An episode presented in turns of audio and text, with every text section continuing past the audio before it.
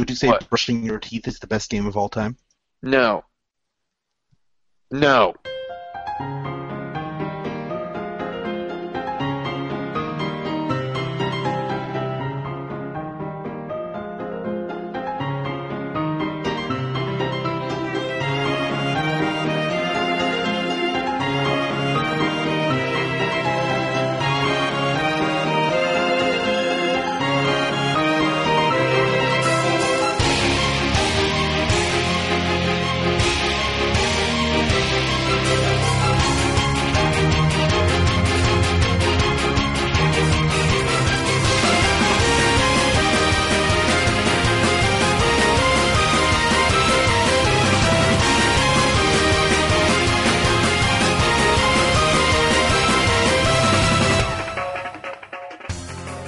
This is the Insert Credit Annual number two.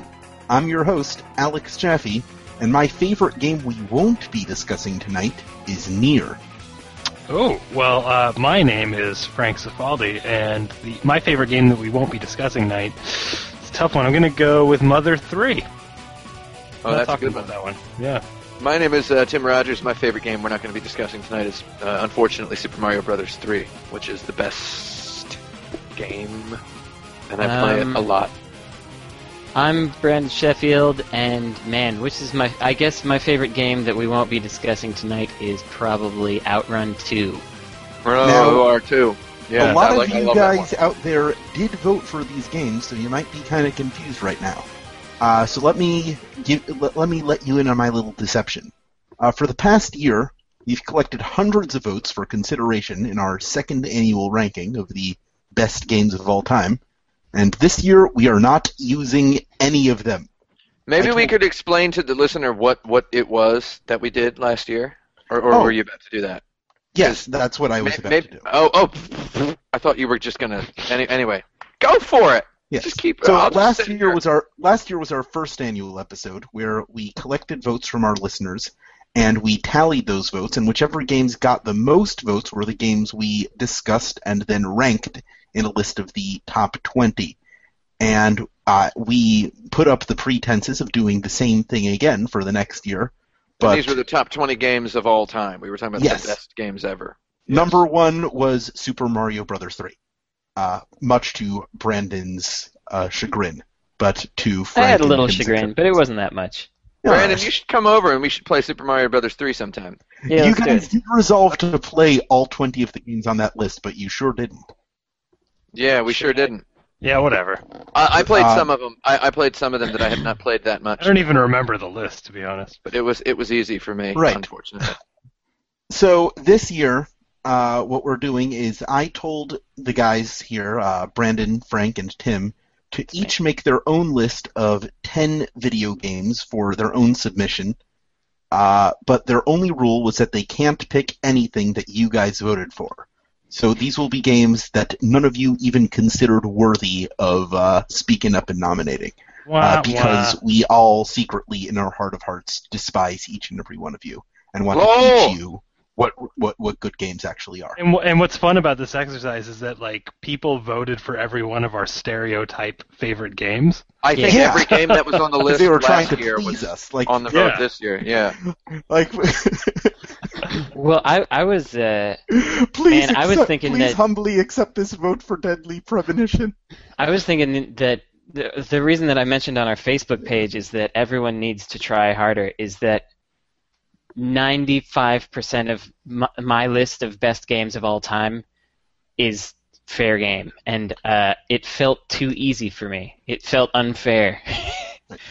Because Right. I can I can just put them right on there. Well, I, Uh, I think that's kind of nice because Brandon, you didn't really have much of a voice on last year's episode, and Mhm. now you have an opportunity to speak up equally with the rest of these uh, guys. More like So- geek up speak equally. sure. So More like that.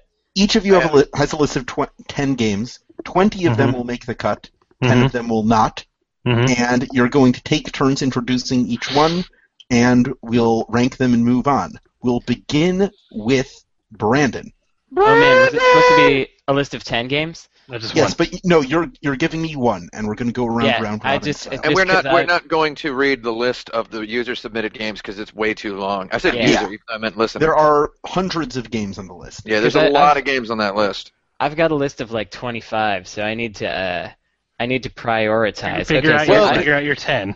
Well, I I, this I, one presume that we are all gonna accidentally step on each other's lists as we go around. So I feel like if you just pick a game that you're feeling literally right now, a game Yeah, that you well- feel like talking about right That's now, my plan. That's yeah, my so plan. that's play it like one, a game. The one that I uh, am going to do here is probably going to take from Tim's list, um, but it's one I feel like talking about, and it is Panzer Dragoon Zwei. Panzer Mhm. Dragoon Zwei is actually my number one game. It was also list. my number one as well. And uh, I actually have. I had Congratulations, you win the had a Newlywed Game. discussion with uh, with Eric Chahi back in 2012 EC. about uh about how Panzer Dragoon Zwei's probably the best video game ever made, and he agreed with me. And It's real good. I said that I thought Another World was the greatest game ever made, and he knew that because he had read my review of it, and that's Mm-hmm. actually how I came into the acquaintance with him. I, I came to meet him because of that review. But we had a very long discussion about Panzer Dragoon Zwei, and we concluded that it's probably the best video game ever made. And me and Brent Porter at Action Button talk about it all the time, and uh, we talk about how it's probably the best video game that's ever been made, and that that's exactly what Ziggurat, our FPS game that we're making, seeks to emulate, except with much tighter controls and all that. So yeah, man, I feel like uh, I was going to go backward through my list, but uh, Sorry. but yeah. It- I, it's just like uh, Well, I mean, th- th- this. I, I think yeah. I, I suggested it, I suppose, because it was the number one game that I felt like our our listeners should have nominated. Yeah, it was And, the, it uh, was the easy choice for me. I scanned that list and I was like, no Panzer Dragoon Zwei. That's so sad. I looked Mhm. it over twice, and I was like, "What the heck?" Checked And it so twice. I- checked it twice. I checked it twice, so I'll just, uh, you know, just for a second talk about why I think it's fantastic. Maybe we can think about putting some game above it, but I don't know if we will. I don't know Um, if we will either. No. but it's uh you know it's it's just such a well realized universe on top of the mechanics of it which are fantastic um it's they created uh, a language you know for the first one really but they they created a language they created this unique environment that really feels like a new place they they created this musical identity and just sound identity for it which is completely in world like everything about it feels whole and complete and it's it's it was one of those early experience games for me where I was just like, wow, what the heck? I'm in a different place when I play this video game. And that's so, you know, I think that's why it makes both Tim's and my list because, you know, I, I like mechanics, but Tim really likes mechanics. And I Um, like I like mechanics and I love atmosphere. I, I just atmosphere is number one for me, uh, basically all the time, and so that that game has got it for me. Yeah, it's it's got all the stuff that every jerk uh, in the mainstream tried to say something like BioShock had. And it's Yeah. like why did why did Ken Levine get to be the guy who says that the world is the best narrator? Why did he get to be that guy? Cuz uh, why didn't somebody from Panzer Dragoon say that? Why did you God know? darn Yukio Futatsugi should have said it. because Yeah. they let the world narrate that fact for them. And it, yeah, exactly. And also he would have said it in Japanese He sure or would a made up language. So Yeah, like- that's right. like Panzer Dragoon Zwei is definitely the best of the Panzer Dragoon games. I I think they're all good. Uh, I got into a Yeah. quote unquote argument with a guy about Panzer Dragoon Orta the other day, and it's like Orta's okay.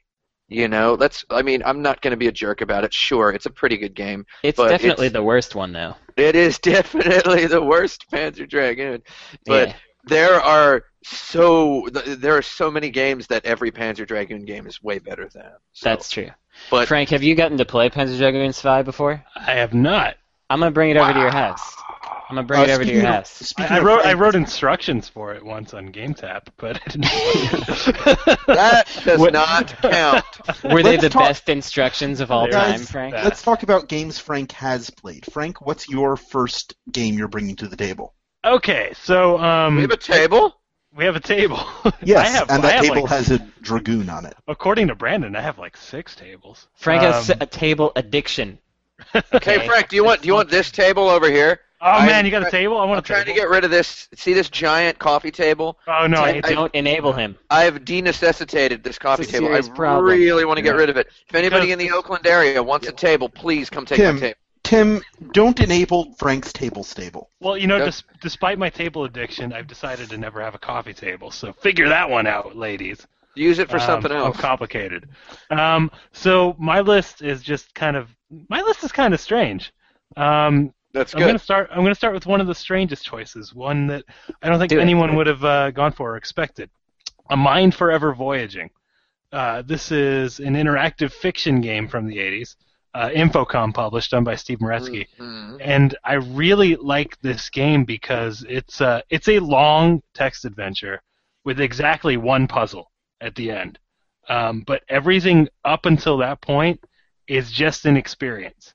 So it's uh it and it's and it's it's a game with a political message. This is this is very anti uh, Ronald Reagan economics, anti Reaganomics. Uh, the the message of this game, and it's uh it's sort of a sci-fi thing where you're uh I, I can't quite remember the plot. I'm, it's been years, but I think you're sort of like this intelligence, a sort of quantum leap jumping through time, um, seeing how decisions are affecting the timeline.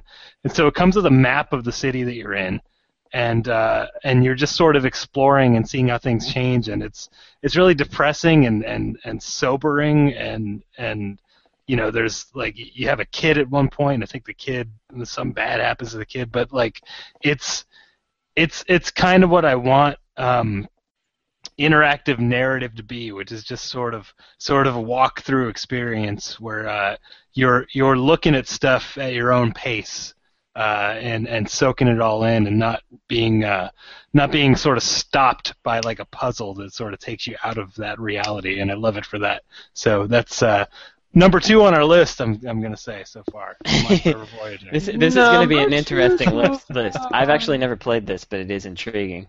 yeah, it's neat. I I have uh, I have very limited experience with it, but it, w- I did try it out. Uh, I've heard I, things about it that I played I played a lot of the the Infocom games back when I was in uh, uh, middle school, and for some reason they had them on the computers, and they had Oh, just a whole that's bunch. rad. Yeah, they had a whole bunch of Infocom games on the computers in one of the uh, middle schools that I went to on in Fort Meade, Maryland, actually. MacArthur Middle School, they call it. Uh, so I want to pick a game off my list, and uh, is it my turn? Yeah. Uh, y- Did we yeah, say go it? ahead. Uh, so I want to pick a game off my list, and I just I don't know which one to pick because now I'm looking at this massive list, and I'm just like, there's like Yeah, 25 games on here. It's tough. Why, why don't you uh, start at? Oh wait, yeah, but it's hard to start at the bottom if you got 25. Because I'm gonna start right in. The, I'm gonna start right in the middle. It's not. They're not go. even in. Like most of them aren't in any order. Uh, I just have Panzer Dragoon Zwei at the very top. So I'm gonna go ahead and say uh, QWOP, the Flash game QWOP. Mm. I want to say this now. Anybody who's read any of the articles that I've written, uh, the reviews that I've written, critiques I've written about video games, knows that I don't ever bend to uh, sentimentalism in a review. I won't. I, I, I freely admit that Super Mario Brothers 3 is the best Mario game on the basis of being a Mario game, and I get upset at lists like when IGN does a list and they put Super Mario Brothers at the very top, and it's like I don't think it's as good at being a Mario game as Super Mario Brothers 3 is.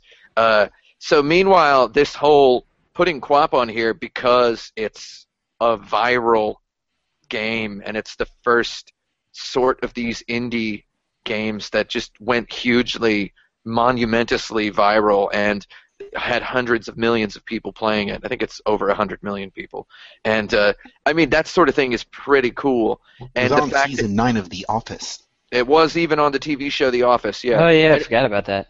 and it's it's like if it's a game that on the other hand is also an extreme hardcore. So I was playing uh, Octodad yesterday because I'm super elite and I am privy to the release version of the game Octodad. And what I like about Octodad is it is an extreme hardcore action game, right? That doesn't involve shooting or killing or anything. And that's what QWOP is. QWOP is an extreme hardcore action game, right? But it's four buttons and moving your calves and your and your thighs to run and there are little decisions you can make and little compensations you can make, and uh, just getting this guy to run 100 meters is an incredible but very consistently interesting challenge. And I think it's neat to put that on there on a list where every Super Mario game has been voted for, except from one. Uh, if we can't put any Mario games on there, I say let's. I want to be a jerk and put QWOP on there. So there you go. And I All also right. think it's one of the most important video games ever made as well. So, I'm good with number two on that. what do you think, Brandon Sheffield? Um, number two. Above I- the Mind Forever Voyaging. Yeah, I, I understand. Um, it's no Panzer Dragoon Zwei. Let's face it. Sorry, Ben. yeah, well, I know. If you're Um, listening. I feel like it's it's hard for me to say, having not played A Mind Forever Voyaging. I feel like it's more cultural phenomenon than it is uh, experience, which seems less like an insert credit Mhm. number two than a number three to me. But have um, you have you ever like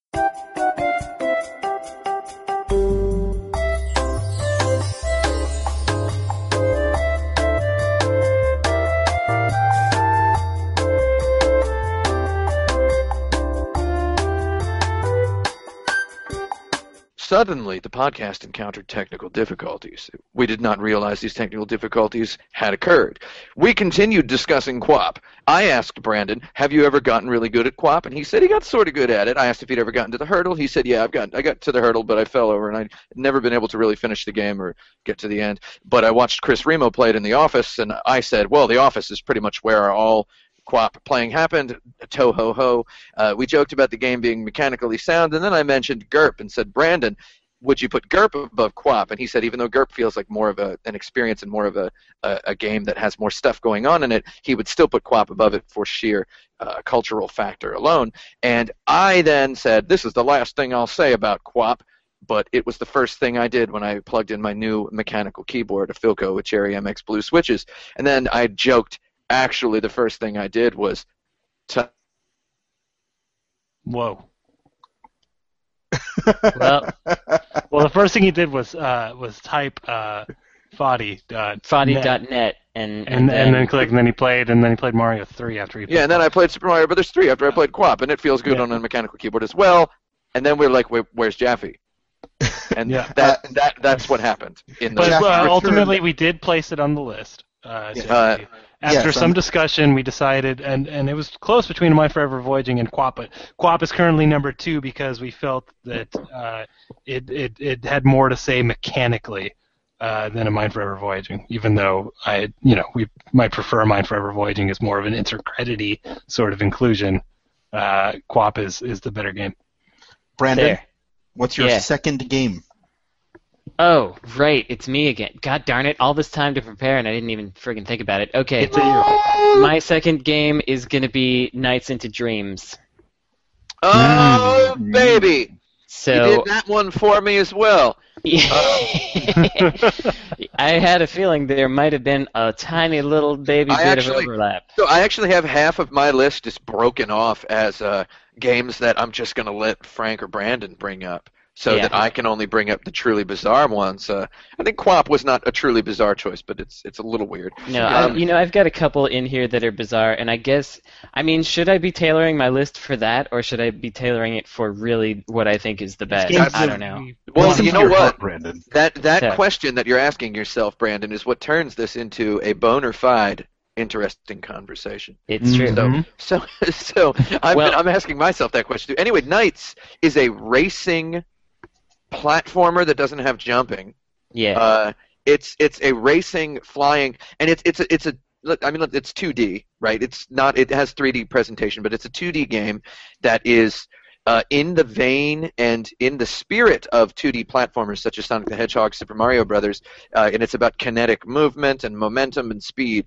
But at the same time, it's not about jumping, and it's Yeah. not. It, it's not the same tropes. Uh, you fight enemies, but you don't directly interact with them. You spin around them, or you Yeah. uh, there's there's a lot of difference in NiGHTS, and I Uh, while I don't like its user experience so much because I think it's a little thin, uh, with it's just got these stages and there's no real connection and there's no fantastic presentation. Man, while you're playing it, it's pretty good and it's it fills you with hopes and dreams of uh, this 2D game where you're just trying to get through the level as fast as you can, but also get all this stuff. And it's designed around replayability. It's designed like an album of pop songs. I like that. So Yeah. yeah, why So the heck I've- not? I'm going to say the things about it that I want to say about it as well, which Go for it.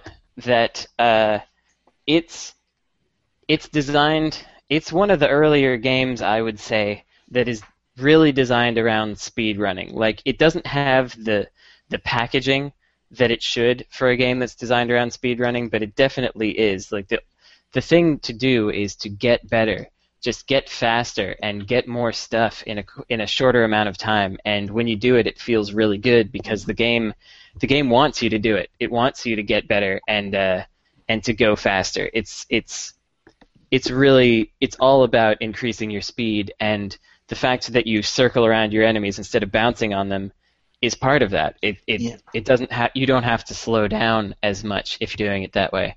And the uh, but the other thing I really like about it is is is everything that's not that stuff. I really like the bit of it where you are jumping, where you're just playing as the human characters, not Mhm. as NiGHTS. You're walking around in this world, and Yeah. everything takes place on this 2D sort of um, spirally uh, cylinder. Like you're on you're on the face of a cylinder essentially. That's what your 2D plane is. And uh, but if you play not as NiGHTS, but before you get your knight's suit, you play as the the kid. You can walk around into all of these areas that are not you don't you can't even see them when you're playing as NiGHTS when you're playing properly you can't even see these places they're little little houses little like abandoned cars with uh, uh, just in the middle of the woods that like why are they there? It's awesome. It's there's just stuff to discover. Uh, and it, that was the first game that for me convinced me okay maybe 3d games can be something cool for me. Uh, it, it's it's silly to say that because obviously there's good stuff about 3D, but at the time I was mad that 3D was taking away all the cool 2D stuff that I w- that I loved, and just these messy, muddy polygons were yeah. were were getting in the way of my mechanical purity. But then NiGHTS came along and showed me that even a messy thing can be pretty entertaining. So also, I kind of like the A Life stuff.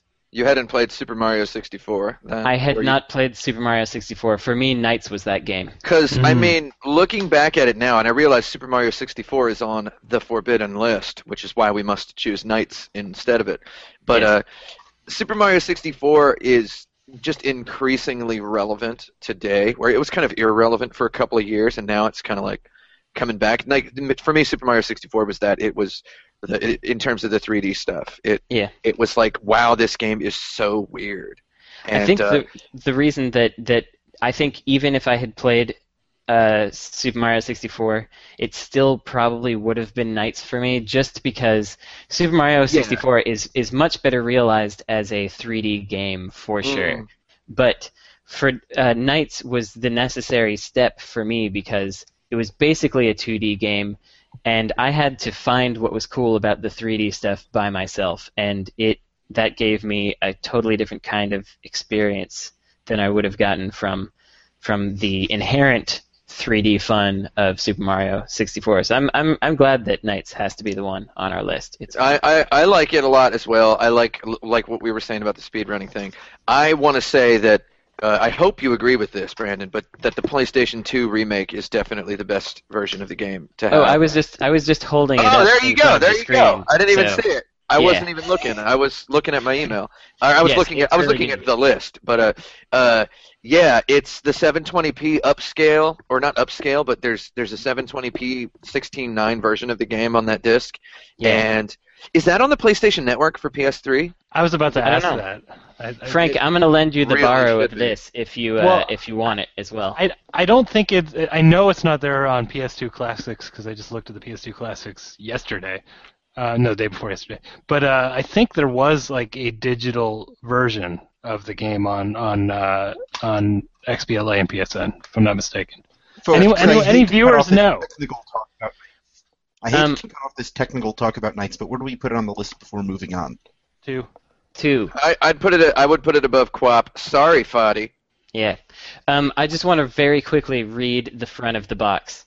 Uh, as you wander through the nightmare world, you recall all of your exciting experiences. You remember floating freely, smiling as you drifted through fantastic and beautiful lands. But you also recall fleeing in terror from the Nightmare Master.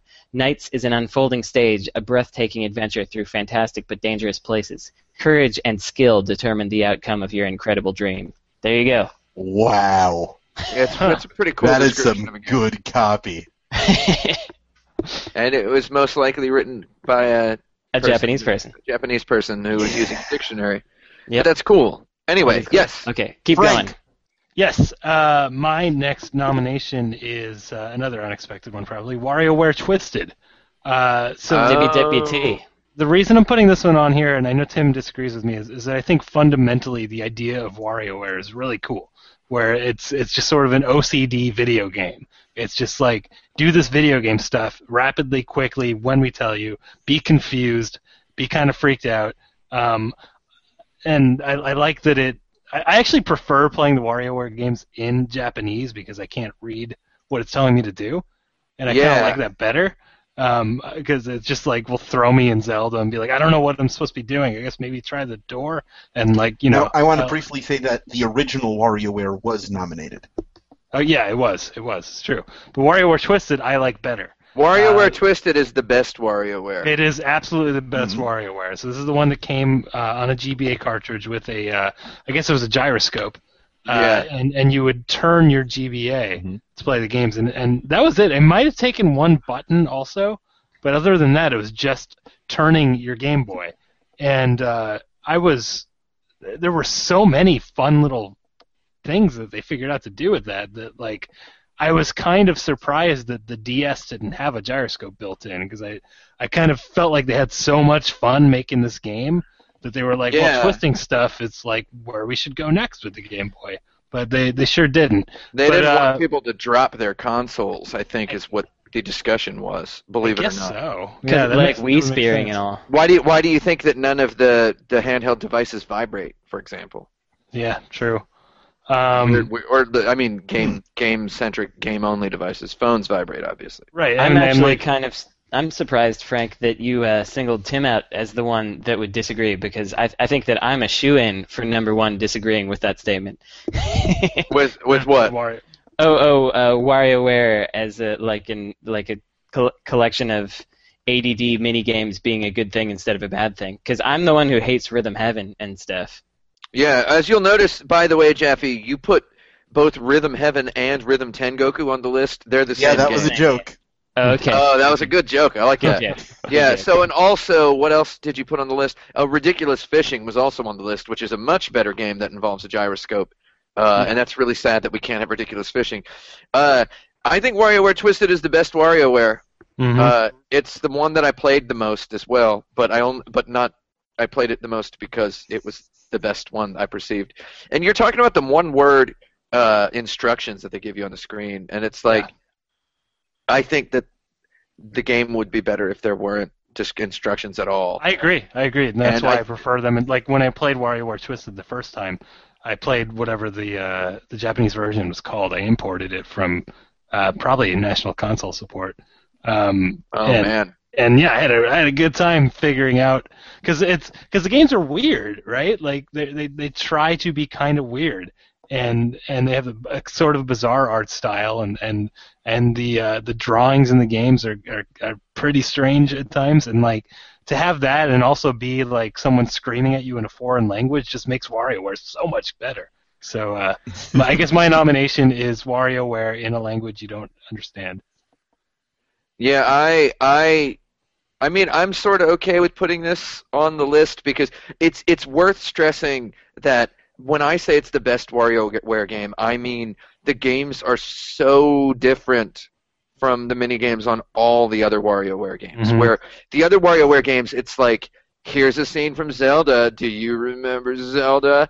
Look, there's a door in that wall. I guess you're gonna go in there. Yay! you win. It's like that's your five second challenge. Is remember Zelda. Remember that you can go indoors in Zelda. and it's like I actually hate that with a lot of my body. Uh, I, I I can use large portions of my anatomy to hate that. Uh, whereas WarioWare Twisted is just pretty weird. It's like I Mhm. got to rotate this thing, and there's a lot of fine surgical control, uh, and I like that. Uh, I like little surgical moments. Uh, lately, uh, anytime I touch a piece of metal that is anywhere near my television, I get a really strong electric shock. Uh, I got a, so strong a shock from touching my Xbox last night that I almost threw up. Uh, no kidding. And uh, I'm actually really scared, and I called the landlord about it. But uh, I'm wondering uh, if I sort of thought about WarioWare Twisted at that time. I'm like not even kidding. That's I actually frequently think about that game. I'm like I like well, these Tim, Yeah. My one-word command is place. Place. Oh man, I would rather. Uh, yeah. Uh, I want to put it under QWOP because I still think QWOP is just this big, weird, beautifully unknowable ocean of a thing. I, But I I don't- also want to put it. I, I would well I would put it last because I don't like the WarioWare games very much at all. I kind of like what they're trying to do, but it doesn't work for me. So um, you should you should try Mawaru Made in Wario then. Well, Frank, Yeah, would you put it above or below a Mind Forever Voyaging? God, I don't know. Um, let's go below, just because I like the idea of a Mind Forever Voyaging surviving this list. How Okay. long does the mind voyage in that game though? Uh, I think about 40 years. Oh, okay. So Uh, Anyway. Practically forever. Tim. your Oh, I guess I guess it's got to be me now, huh? Um, well, uh, I'm gonna go ahead and do a sort of jerky thing. Every Zelda game was nominated. Every Zelda game. And Yes. Landstalker.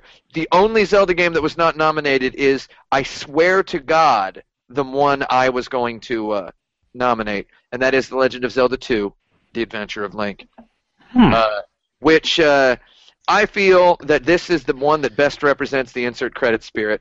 Um, after, especially after playing Legend of Zelda: Link Between Worlds, which is uh, really, really actiony and uh, has really good, subtle, sublime action, and it even has the hardcore mode that you unlock when you beat it, where you get no health power-ups during the game, which I really want to play because that sounds very exciting to me. It sounds something like The Legend of Zelda 2: The Adventure of Link, which is a very very technically difficult, mechanically uh, uh, tuned action game that the levels just so happen to involve puzzles and backtracking, and every level in that game is like a whole Metroid.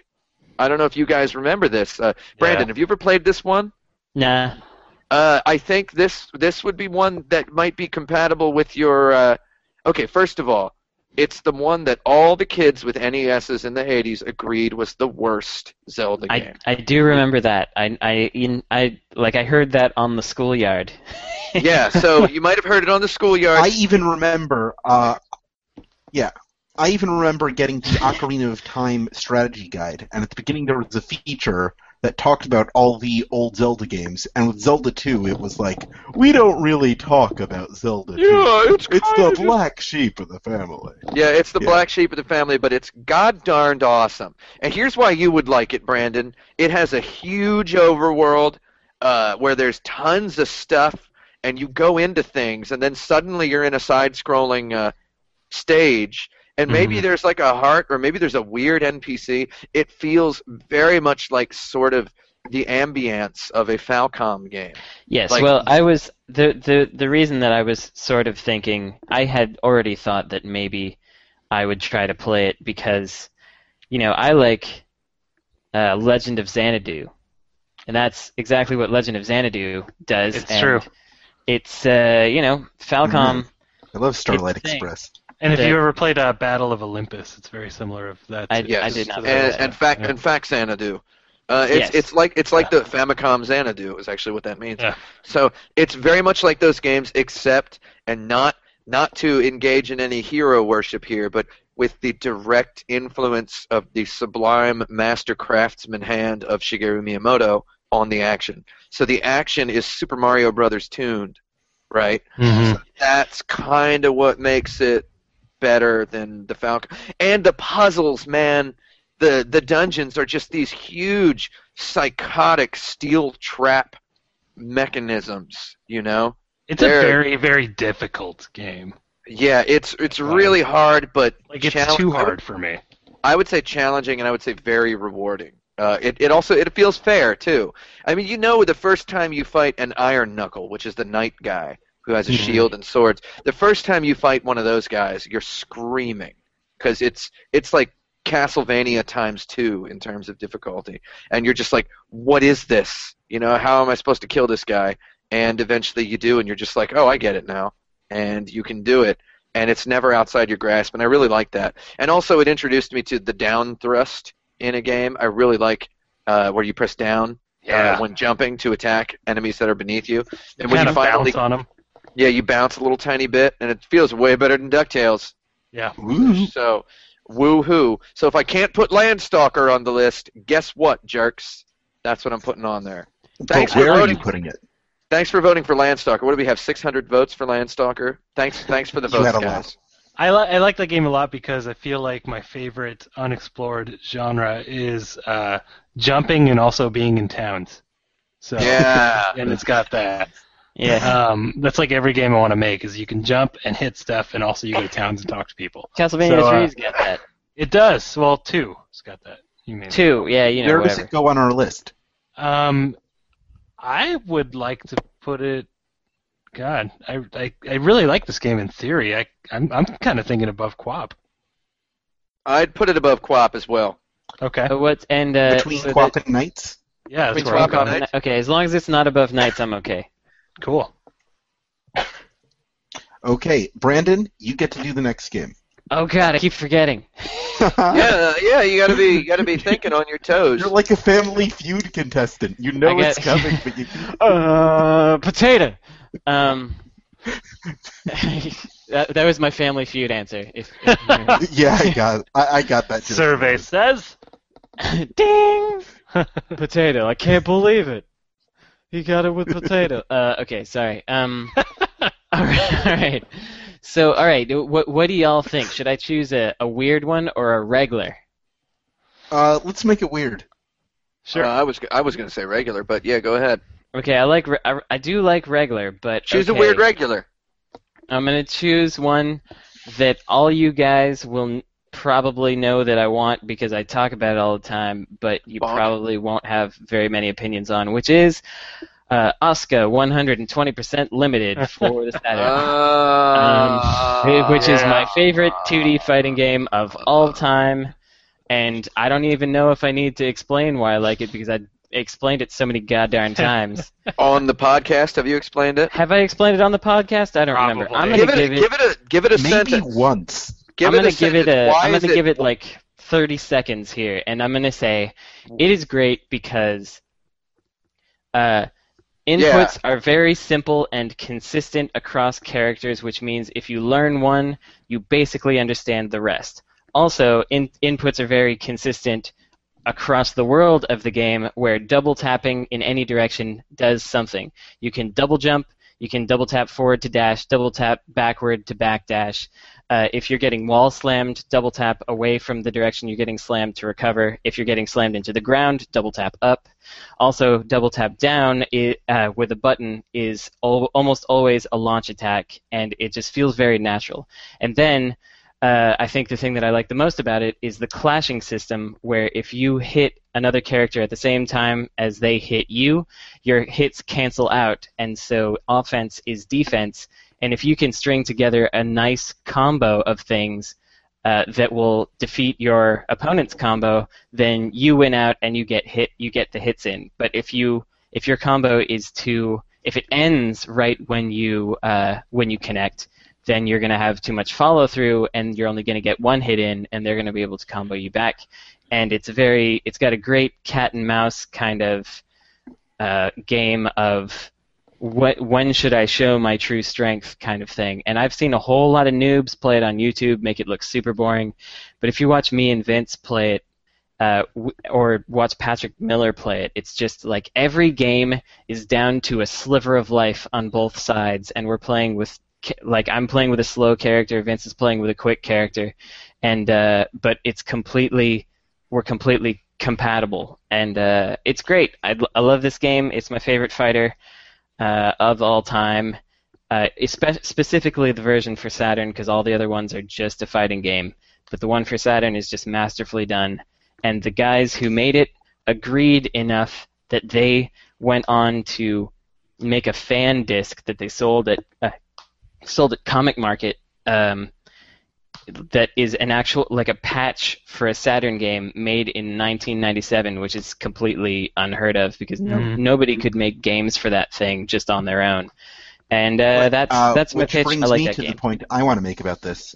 Uh, when you Google uh, Asuka 120%, the third result is a uh, forum thread on lostlevels.org uh, about uh, trying to find a port of this game. It was and uh, it was Huh. it was I. it's a who- crossover of worlds. It was actually I who, on I believe Frank's forum, found a guy who who uh, dumped slash saved the Asuka 120% limit over fan disc version because it was it was encoded in a weird old encoding that doesn't exist anymore. It was burned with a program that doesn't exist anymore in an like a weird ISO format. So this dude had to dig through like six layers of stuff to get this one copy that, that Vincent Diamante had on disc to work so that now anyone can have it. Great. It was Um, that programming ace guy, Frank. Yeah, God, that guy disappeared years ago.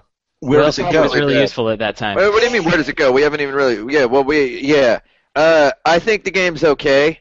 I mean, it's it's uh it's cool. It's the kind of game where it's cool for somebody like Brandon to say it's his favorite fighting game and be able to back it up. Like it's cool for being that, but I mean, and and in the meanwhile, it's cool for somebody like me to say Street Fighter has too many buttons. You know, like I I mean, it really it really does. yeah, you know? Asuka has two. has Two and a just half. two buttons. Yeah, it just Yeah. has two and a half buttons. And uh, but all that Asuka 120 makes me think is it just makes me think about how much better fighting games could be if there were more Yes. games like it. Yes. But I feel like the action again, I uh, this is me divorcing myself from sentimentality, but I feel like the action of Asuka 120%, which I played a lot with my friend Drew in in Tokyo. We played a ton of that game, and uh, the thing I didn't like about it was, uh, as I brought up the last time we played it, which was at, at uh, Indiecade. Remember? Yeah.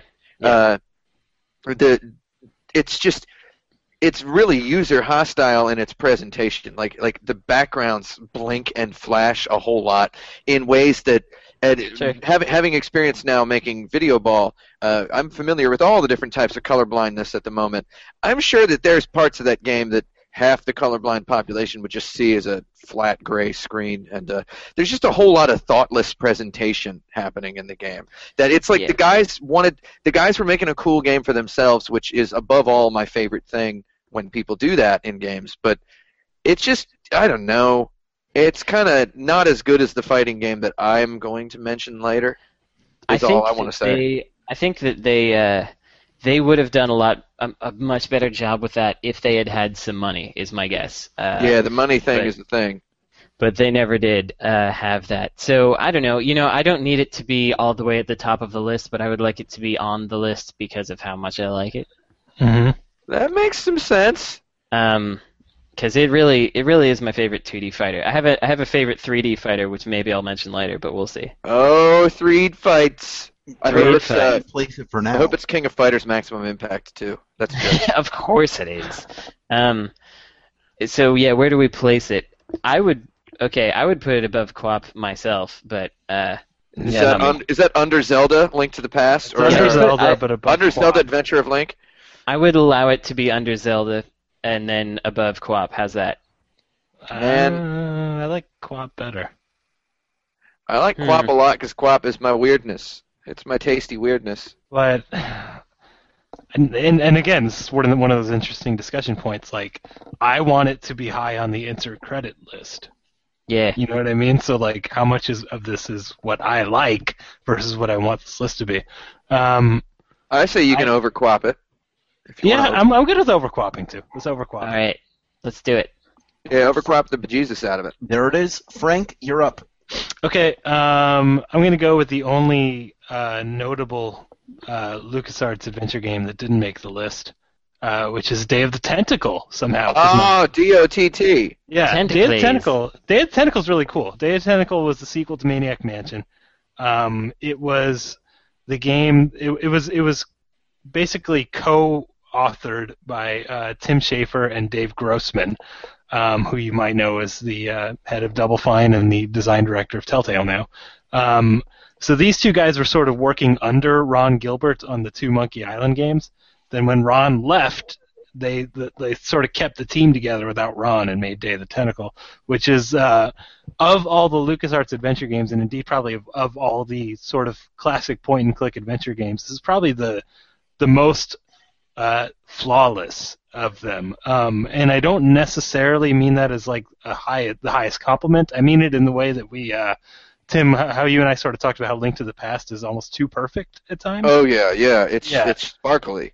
Yeah, um, Day of the Tentacle sort of strikes me um, in that same way, and it sort of makes sense when you look into the development history because they actually like finished uh, uh, on schedule and had no problems or no bugs or anything at the end. It just sort of everything wrapped together fine. But it's it's it's a really neat uh, way of doing an adventure game because- you have three characters that you switch between at, at, at will. One's in the past, one's in the present, one's in the future and anyone who's in a timeline before the other one can affect his time, you know, the other one's timeline. So uh, you could do something in the past that you know will change both the present and the future.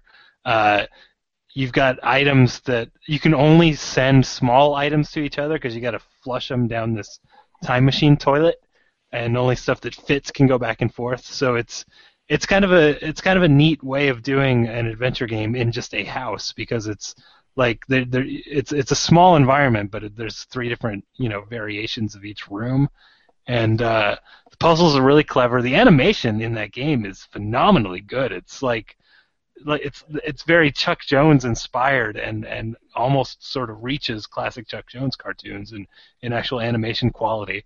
Um, the the art design's really kind of bizarre and angular and and and kind of cool, uh, very colorful. Um, the voice acting and the voice directing is is way better than it should be for a 90s adventure game.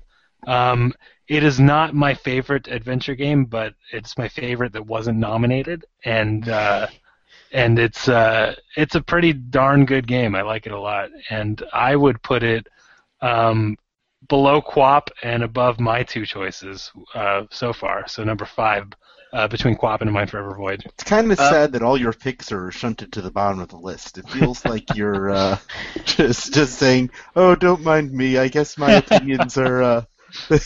Yeah, I, they're not so as I actually like Well, as I, might, I might actually like. You know what? No, I'm gonna. I'm, I, w- I would put it above QWOP. Is my microphone muted? I, No, it's not. Oh, No. oh, sorry. I, I, inter- I interrupted you. oh, oh, I, oh, uh, yeah. I, I just, I got interrupted like eight times. I wanted to say something. Uh, it's okay.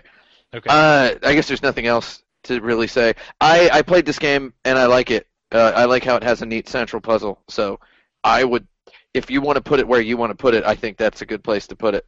Which is above QWOP. Or wait, did you say above QWOP? I, I, I changed. Oh yeah. Oh, above QWOP and above your other two games. Yeah, Yeah, so I'd- below I'd say- Zelda 2 and above QWOP. I'd say go ahead, put it in there. Cool. Sure. Wait, where's right. where's where's Asuka right now? Asuka Above is that. above Maniac Mansion now, but below Zelda 2. Cool.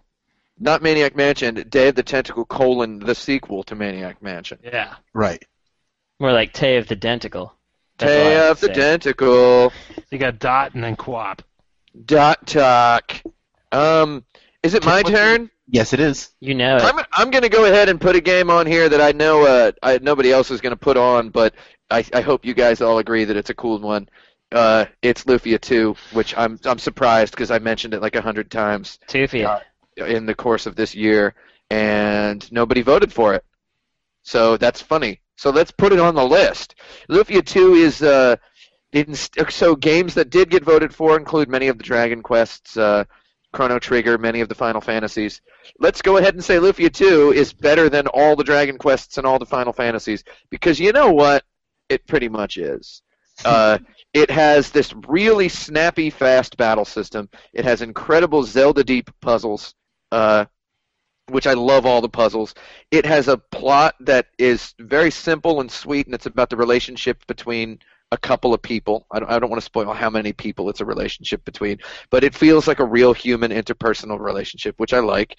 Uh, very nice small plot that also happens to take place in a giant world full of dungeons and political intrigue and I mean kind of soap opera, anime political intrigue, but intrigue nonetheless. And it's just it's a really big, cool game that uh, has this what I what I like as a really mysterious dungeony sort of dungeon feeling where you can delay enemy encounters or avoid them altogether by using traps and arrows and uh, it's and then when you do get in a battle it's over so quickly because the game just processes everything so fast. I, I like all that stuff. It's a good user experience. It's a good story. It's got some neat art. Uh, i just think it's like the perfect example of the kind of rpg that i would like to play a whole lot of. So i would put it real high up. Uh, i'd put it i'd put it over zelda link uh, adventure of link if i had the choice. As is often the case with these lists on this here uh, program of ours, um, I'm I'm ranking it based on how interested I am in playing it, and I'm Yeah. uh, I'm extremely interested in playing it, and uh, I would. Did you say below Zelda and above Asuka? No, I said I'd put I'd put it over Zelda myself. Put it over but- Zelda. Um, you know, I probably would too, based on interest level. It's Brandon. basically the Asuka 120% burning fest of uh, of RPGs. So Um, I mean, again, I haven't played it, so I'm I'm definitely interested in it, but I don't think I would put it above Asuka myself. Uh, s- but but that's only because I haven't played it. So I don't know. If we did put it at put it above it, would it be number three? Yes. Well, the the the middle, yeah, no, it would be number. if, we, put, it above one. Zelda, it would be number three. If we put it above Right. Asuka, but below Zelda, it would be number four. Man, this is a weird one because the game that I like, it would would no matter what be below the two of those. Right. Uh, I feel So like I- we could compromise by putting it just above Asuka and below Zelda 2. I guess I, I have no feelings about Zelda 2 though, so uh, it that, that that doesn't do nothing for me. Um, I personally think it's better than Zelda 2. I mean, I mean, so I mean, I don't care if it goes above Zelda 2 or below Zelda 2. I only care if it goes above Asuka. So, Okay, so Uh, then uh, I so I guess since I'm outvoted, then it should go above Zelda 2 is the answer. Ovid. Uh, But Brandon, the good news is you get to pick the next game. Tell me you prepared. Pick the I next game. I will tell you no such thing. Um, Pick the next game. okay, I'm gonna choose another one that's. Hmm. Choose a more normal one. You want a normal one? I just chose what I consider to be the most normal of all my Okay, I'm gonna choose the hundred percent most normal. How the heck was this not nominated? Gunstar Heroes. Oh. Mm. Yeah, that's real weird. I Uh, mean, that's like- on my list as well. I, I that was that was number one. Like you guys aren't paying attention. You guys are listening to some other podcast. You must have been listening to a different podcast because goddamn Maybe Gunstar everybody Heroes. just uh, hates the dice maze level. maybe they hate the dice maze The level. The dice Uh, maze level does kind of ruin the game for me, but I mean, It I love the game. it It does is, a bit. it is the labyrinth zone of that game. Yeah. It's like, Um, oh, I guess I have to play this if I want to get to the awesome level. Yeah. sometimes sometimes when I'm tr- like if I'm trying to uh, let's say single credit the game, I'll go to the dice maze first so that I can get past Curry and Rice. That first. freaking guy. Yeah. Uh, and because the dice maze is kind of the the level you want to get out of the way so that you can have the rest of the fun times. Though there are cool things in the dice maze. There there are cool little little rooms in there that I like. Uh, but as a whole, I, I'm not a big fan of it. But anyway, Gunstar Heroes that is uh, tops action game wise, especially in the 16-bit era, and it's super good. And I don't know if we even need to talk about Gunstar Heroes. It's got good about- shooting. It's got good jumping. It's got Good good, frictions. Good, Yes. uh, good, me- good melee attacks. I love doing the melee in it. Yeah. It's a, it's It's got a a, lot. it's It's got a lot of depth top. to it too, like Yeah. mechanical depth, which Very is much so. yeah. It's but it's simple mechanical depth, which is the Yeah. kind that I like. It's it's intuitive. It's like, oh, I hit jump and I hit jump again, and this is what happened. Ah, I could. How can I use this? And then you use it in a bunch of cool ways. It's great. Um, I think that is a really it's it's an excellent game, and except for Curry and Rice, you always feel like it's your own darn fault if you get hit by stuff. So is it Uh, above or below NiGHTS? That's that's a tough one for me because NiGHTS NiGHTS is the experience and it's and I Mhm. love the speed running aspect of it and I feel like it's if we want to have a real nice platforming game on here, NiGHTS is it. Uh, but as an action game, um, Gunstar Heroes beats it handily. So the question is, do we do we care more about platforming and speed, or do we care more about action right now? I would I wouldn't mind putting Gunstar Heroes under NiGHTS myself. I wouldn't either. yeah. Okay, let's do it. Let's do it. Because Number three. Gunstar Heroes has that it does have a boring stage, the dice Yes. maze, and it Yes. does have uh, also the minecart stage is pretty boring too. Yeah. So it has Although the the, boss sequence is kind of interesting. yeah, the boss not is the that, boss is pretty cool. It's interesting in a very conventional way. So Yeah. yeah, I agree. Yeah, so I would I, I think it's it's not a perfect game. Also the music is I don't care what anybody says, the music is pretty bad in Gunstar. Yeah, it is pretty bad. It's got nice sound design, but bad music. Yeah, the explosion sounds the Explosions sounds are just is pretty good. Yeah, I like those. But yeah, I think that's cool. All right. We did it. Frank. Okay. Um, I want an arcade game on here, and Oh, I'm gonna go. I had two on my list, and I realized they're both kind of similar, so I'm going to go with the more popular choice. Probably the most normal game on my list. Marble Madness is a Oh, fantastic Mar- video game. Oh yeah, that's a Mob good. one. Mad. Yeah, Marb Mad is so good. Uh, Our dad made that game. Yeah, Yeah, our dad. Mark Mark out in, insert credit dad Cerny. Yeah, I right. like that game. I like that game a lot. I would definitely Yes. put it at the bottom of our list. Uh, the bottom maybe of the like list. Uh, so far because it's not as good as any of the Oh. other games. I disagree it's- with that. It's one of those games you can play the whole thing in like a minute, which is cool. Is it a Which minute? is what or I, is it like- which is what I like about it, but it's also what I like about it most is that like because of the sort of analog nature of it, it's going to Yeah. be a different game every time. Like you can't Yeah. consistently get the same score on it. And like we actually have a machine in our office and we play it pretty frequently. And like you know, we're all sort of evenly matched and it just it's it it's I don't know, it becomes almost a, a sport in that sense with with athletes Oh, who yeah. are who are who are, you know, sort of evenly matched where it's just like you know, there's almost there's almost like a psychological factor that's going to come in as far as who's going to actually win that. Are you wearing your lucky socks? Absolutely. I, I, I attended Mark Cerny's uh, post mortem of the game. I at did too. A couple years ago. Yeah, yeah. Yeah. Yeah, well, they call it a post mortem there, and I went there, and he was talking about how uh, it was uh, back back then they wanted they had a certain t- turnover time in minutes for uh, for each game, and there's like they had a target number of minutes that they wanted each player to play the game, and that's why Marble Madness was created so you'd get to the end of the game, and then it's like, yay, you win. Put your name in there, and uh, you're done put another quarter in if you want to play it again. It's not like on an endless loop, right? So you're Mhm. playing the game kind of like a like like a jukebox, you know. You listen to your song and then you know you want another song, put another quarter in, and it's like I I kind of like that idea for a game. I like the idea of a game being one experience, and we're talking about speedruns and stuff. I like the idea of a game being one straight through experience, and uh, you get to the end, and how good did you do? You know, hmm here's, here's your numbers. I, I've been thinking a lot about that sort of stuff lately. So I like that. I like I this like, a lot. I like that game too. Uh, I, it's it's the music's stuck in my head right now, for example, and The, also the, uh, the one song that's always stuck in everyone's head. Yeah, the stage one music. Um, Yeah, that one. Stage two. but uh, what? I guarantee it's stage two. You're thinking. it might be stage two. Yeah. We'll, Um, just get uh, Blaine Brown to dub it in over here. Yeah. Yeah. So So Tim's got yeah, I don't I don't have anything new to say about it. I don't know uh, about the bottom of the list. I was uh, mostly joking, but uh, uh, yeah, I would put it above the WarioWare Me too. Because I like I like Yeah. the uh, the marble con- the the original controller. Uh, I like I like the weird floppiness of it. I like the surgical floppiness. So that's uh, below a Mind Forever Voyaging, above WarioWare Twisted. Yeah. So Yeah, it's also why- below why- QWOP and Day of the Yeah, I'm good. I wouldn't mind putting it above a Mind Forever Voyaging, but I mean. I whatever you want, man. Like, Let's uh, do that. Okay. Uh, Mind Forever Voyaging. Okay. But Frank really wants that on the list, though. It's your Well, party. It's your on party, list. brother.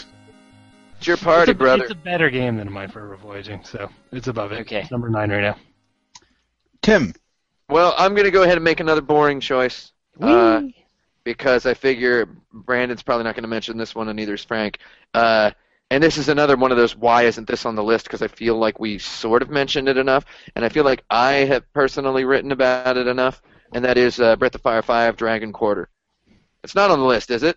No, I looked- three I and looked up- four are on the list, but five is not. It's kind of amazing that 3 and 4 are on the list and 5 isn't, because 5 is definitely the best one. Right?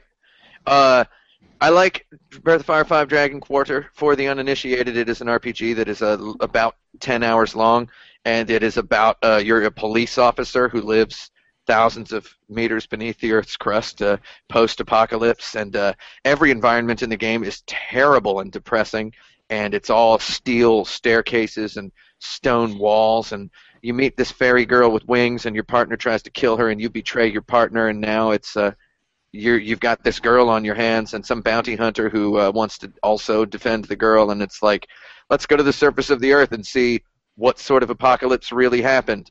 So you're running from uh, the fantasy cops in the science fiction underground for the duration of the game, and at some point, very early, you realize you can turn into a dragon, and turning into a dragon kills you if you do it too much, and if you do it, if you let it kill you, uh, it deletes your whole game save file, and you have to start over. But uh, there is th- this game does cause uh, hesitation in certain more obsessive people.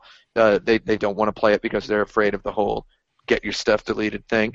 And I understand that, but the game is balanced to a point where you would have to be a complete idiot to use all of the power. You'd have to be a complete moron to let the dragon thing kill you.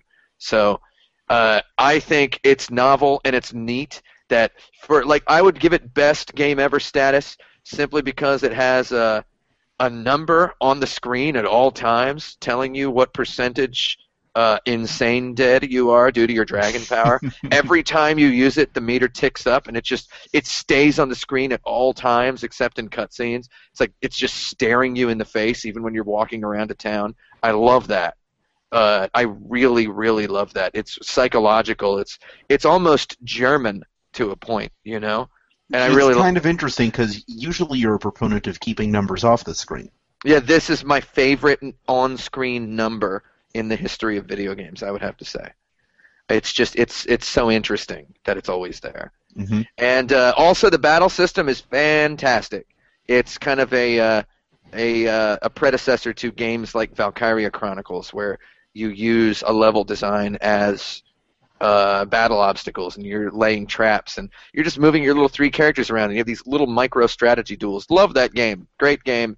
Uh, and then when you die, you can start the whole game over with the stats you collected, if that is helpful. But you don't really need to do that. It's not necessary to full enjoyment of the game. I love it. Big money, big prizes. I love it. The end. So I'm probably gonna have to default to your placement here. So where is it? Yeah, I haven't I haven't played it either, so there you go. I mean, I don't know.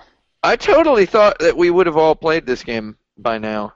But uh, man, Brandon, I'm gonna tell you what. I think you'd like it. I know you've you've said that to me a lot of times. It just you know it's like You know, uh, you know what you would really like about it is it's got that Yasunori Mitsuda music in it. yeah, I like and, that uh, biz. It's got It's just one- Yasunori it's one of the Mitsuda and and Hitoshi Sakimoto. It's not on a it's not on an easily playable cons. I mean, I guess I spend more time sitting at home playing video games than I than I did before. Uh, but yeah, I just I'm used to not doing that. So anything that's on a that's an RPG that's on a home console seems unlikely for me to play. If it takes more than ten hours, it's uh you know. anyway, Yeah, I. where do uh, you want to put it on the list? Hmm. Hmm. Uh, I love Lufia 2 so much, and how boisterous and fun and joyful it is. And Dragon Quarter is like the opposite of that because it's really dark. And I figured somebody who owns as many metal T-shirts as you, Brandon, would uh, probably have played this game a million times. I know you're gonna like it if you ever get around to playing it. Yeah. Uh, not to not to tell you what you think about something, but uh, man, it's just so weird and hard and challenging and bizarre. And I feel like it's probably more of an insert credit game than Lufia 2, but we could make the choice to say Lufia 2 is better. because it's just. I'm so more much interested in. Lufia 2. Okay, if you're more interested, which one would you be more interested in of, of these two, Brandon? Um, hmm. I'm not sure. I think I'm about equally interested in the both of them, but th- for totally different reasons. So, Like, does it interest you to know that Dragon Quarter uses the same language as Panzer Dragoon Zwei? uh, moderately, yes. Yeah, and also it, it is it is uh, one of the most absolutely atmospheric video games I've ever played. Also, I've It just got uh, this "don't trust Capcom" thing that. well has here's been- here's what you should know about this. Uh, it was a game so good, Capcom vowed to never make a Breath of Fire game ever again because they hated it so much. so, like, think of it that way. that is anyway- relatively convincing. I'm trying to think of why it should go where it should go, and I just I don't really know. I'm I'm paralyzed. Jaffe, what do you think?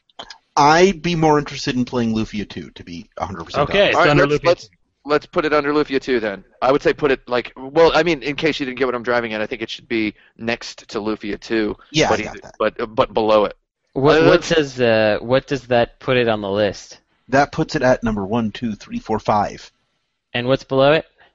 Zelda 2. Hmm. Okay. Zel- Zeldu. Yeah, We can All we can always mess with the list later. Yeah, we can, okay. We can, exactly. we can jag around with the list at the end. Brandon, it's your turn. Yep. So it's it's hard. I'm getting into the territory where it's really hard for me to decide what I what do I really want to put forward here. Um, and there's some games. I guess I'm gonna put something that is going in a direction that I want modern games to go, instead of instead of something that I like that is definitely situated in the past. So I'm going to choose Phantom Dust, um, which is the Panzer Dragoon creators' uh, 3D action RPG for the for the original Xbox. Um, it's got a really interesting magic system. It's got destructible environments, and it also has a super well realized universe where everything that happens in the game is related to the story and what the story is doing. Even though the story is kind of dumb to some extent, the fact that they they put it all in there and made it all make sense, like the the the the way that the camera moves through the environment is related to the story and the way that the music plays is related to the story. It's all it's very it's kind of a guided in a way um, experiential narrative, which I really like. And if I were to make an online game about like player versus player kind of stuff, it would definitely be pointing in this direction. It was it was before these MOBAs came out, but it has some similar concepts to it uh, well in advance. It also looks great and it sounds great. So, Phantom Dust. Uh, do, are we are we missing Tim? By the way. No, I just muted my microphone for a minute. Oh, okay. Uh, so that's what I have to say about Phantom Dust. Um, if I uh, I can say some stuff about it.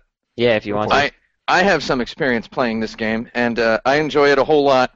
And I enjoy that it is a game by uh, by quote unquote Panzer Dragoon guy that is Yeah. not just a Panzer Dragoon ripoff where he's ripping himself off, which is what Yes. everybody seems to want him to do. yeah. I like that. Uh, I like that a lot.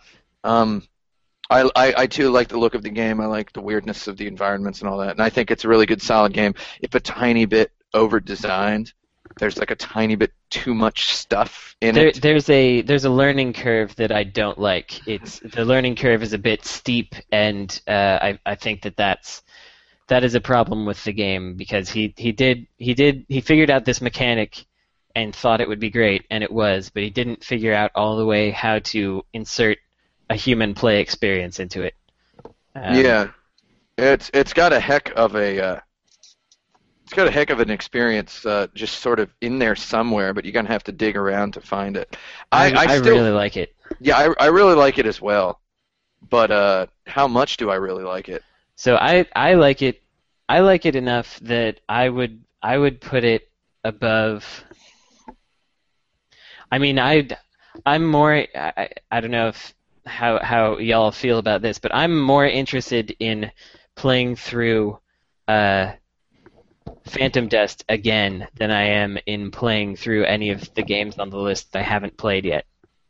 Um, Hmm. Well, that's that's uh, not really a uh, a Yeah. good metric because you've already played it. Well, Yes, okay, well, here, here, like I, I haven't played like- Lufia 2 or Breath of Fire 5 or Phantom Dust, yeah, and, and if we're going by like interest level, mine is uh, below Lufia 2 and, and Breath of Fire 5.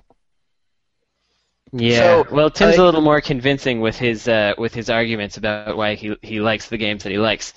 Um, Maybe, but like, I'm gonna but well, it's also because I hadn't really heard of Phantom Dust very much before. and also uh, because me and Frank two were we're talking about locking ourselves in my house and playing through all of Lufia 2 yeah, at some see, point one of the the future. one of the problems with Phantom Dust is that it was a very late Xbox original Xbox game, and it was released by Majesco to no fanfare. Matches and- Company. Basically, nobody played it, and it was it was kind of really hard to play it for a long time because unless you were an idiot that had an Xbox, you know, you weren't going to be able to play it until they patched support into the 360. I think the number of people that were thinking, even thinking about playing Phantom Dust was extremely low. So that's why people haven't talked about it, which is really too bad because it, it is really excellent. Um, I want to say that I, I have just added it to my eBay cart because it is backward compatible with the 360. It is. So It I'm going to say there are maybe 200 people on Earth right now who could honestly tell you the difference between Phantom Dust and Phantom Brave. That's probably true. and Two it's- hundred. and No. it's yeah, it's got to be more than that. It's probably a few thousand. Yeah. Uh, but it's still it's still too low of a number, and and man, Phantom Dust is is great, but uh, I I can be outvoted. I could I could put it below those other games, but um, I mean, we, know, we we are putting. Uh, let's let's make no bones about it. We are putting Panzer Dragoon Zwei at the top so far. yes, no, I I, I know. So and this this voice of dark weirdness is still uh, is is definitely heard on. I know. I'm list. just. I guess I'm. Uh, uh, I feel like I'm gonna let you get away with having two games on the list that I've never played, but I don't want my game that I that that. Okay, it's in between you've them. played It's, it, it's in between. I don't want it to be 2. to be too low on that list. All right, It's in let's put it between in Lufia 2 between and Lufia and Breath. Yes. Yeah, let's put it in between those two because I, Okay. I like I actually like the action of it uh, Me too. enough that I would say let's put it there. Uh, I I just want to say I don't know when else I'll get the chance to say this on the podcast that uh, what the game kind of showed me was that uh, Panzer Dragoon Zwei's uh, action was not. I mean, Panzer Dragoon Zwei's action is not perfect. I'm, I'm going to admit it's it's like it could be a little sharper and harder, and there could be a little bit. I, I it, Phantom Dust proved to me that that was not really an accident. That they did Yeah. make it like that on purpose, Yeah. and that's that's the only thing I don't like about Phantom Dust. It's like, oh man, they really didn't want to make a perfect action game ever, and that's yeah, and I think that's probably why I like it a lot because I you you like the, the, the um, looseness of it. yeah Yeah, I actually I like the looseness. Did, did you say the technical frivolity? Is that the phrase you used, or did I just If- hear if the thing? I don't know if I did that sounds fun, but I don't know if I if I use that. Let's go ahead and just say it has the technical frivolity of it. Uh, Yeah. Makes makes it interesting, Yes, but also keeps it from being the best game of all time. sure. Meanwhile, for Panzer Dragoon Zwei, why not? Yeah. why not just say the opposite thing about it? Yeah, All All right, All right. let's go. Frank. Yeah. So I'm going to be quick because uh, doing the math um, at the rate we're going, this is going to be about four hours long. Right. I'm going to be very fast here. Um, this is an NES game, uh, one of my favorites that never gets talked about. Ufouria: The Saga. Ufouria is a Sunsoft made, and like when I say Sunsoft made, I mean like the guys you think of when you think of Sunsoft, the sort of like Fester's Quest, Batman, Gremlins 2, Journey to Silius, Blaster Master guys. This is this is a sort of Metroidy game that they made uh, for the NES. It's very late era, like '92 uh, NES game. That's uh, it's to me just a perfect little Metroid game because it's about three hours long. If you know what you're doing. Um, you uh, switch between four characters as opposed to just upgrading yourself. Each of them has a, a unique abilities. One can like swim. One can one can walk on ice. Um, one like jumps better. I think one floats. Um, and uh, the graphics in this game are among the best on the system, as is the music. Um, and it's just one of them delightful little three-hour games that you can play once a year and have fun with. And I would put it. Um, God, uh, this is rough because I really like this game, but it's like kind of a weird one. I, I guess I'd put it uh, between Day of the Tentacle and QWOP right now. Is where I'd have it. I would agree Um, with that placement. I've played this game, uh, wherein I've played the Japanese version, of course, in the Superior Nihongo, where it is called Hebereke in Japanese. And uh, I actually owned the Journey to Silius, or Raf World, Rough World, as it's called in Japanese. I, I owned the, the two pack. There was Journey to Silius and Ufouria, the saga, on one package for the PlayStation, uh, and it was a really neat thing to own. And it it I don't know how I got it. I got it well, I got it at Sony, but uh, they were just emptying out a bunch of games. It was a neat thing to have. I actually like this game. I, I never finished it, but I played a bunch of it, and I was like, I got to play this someday.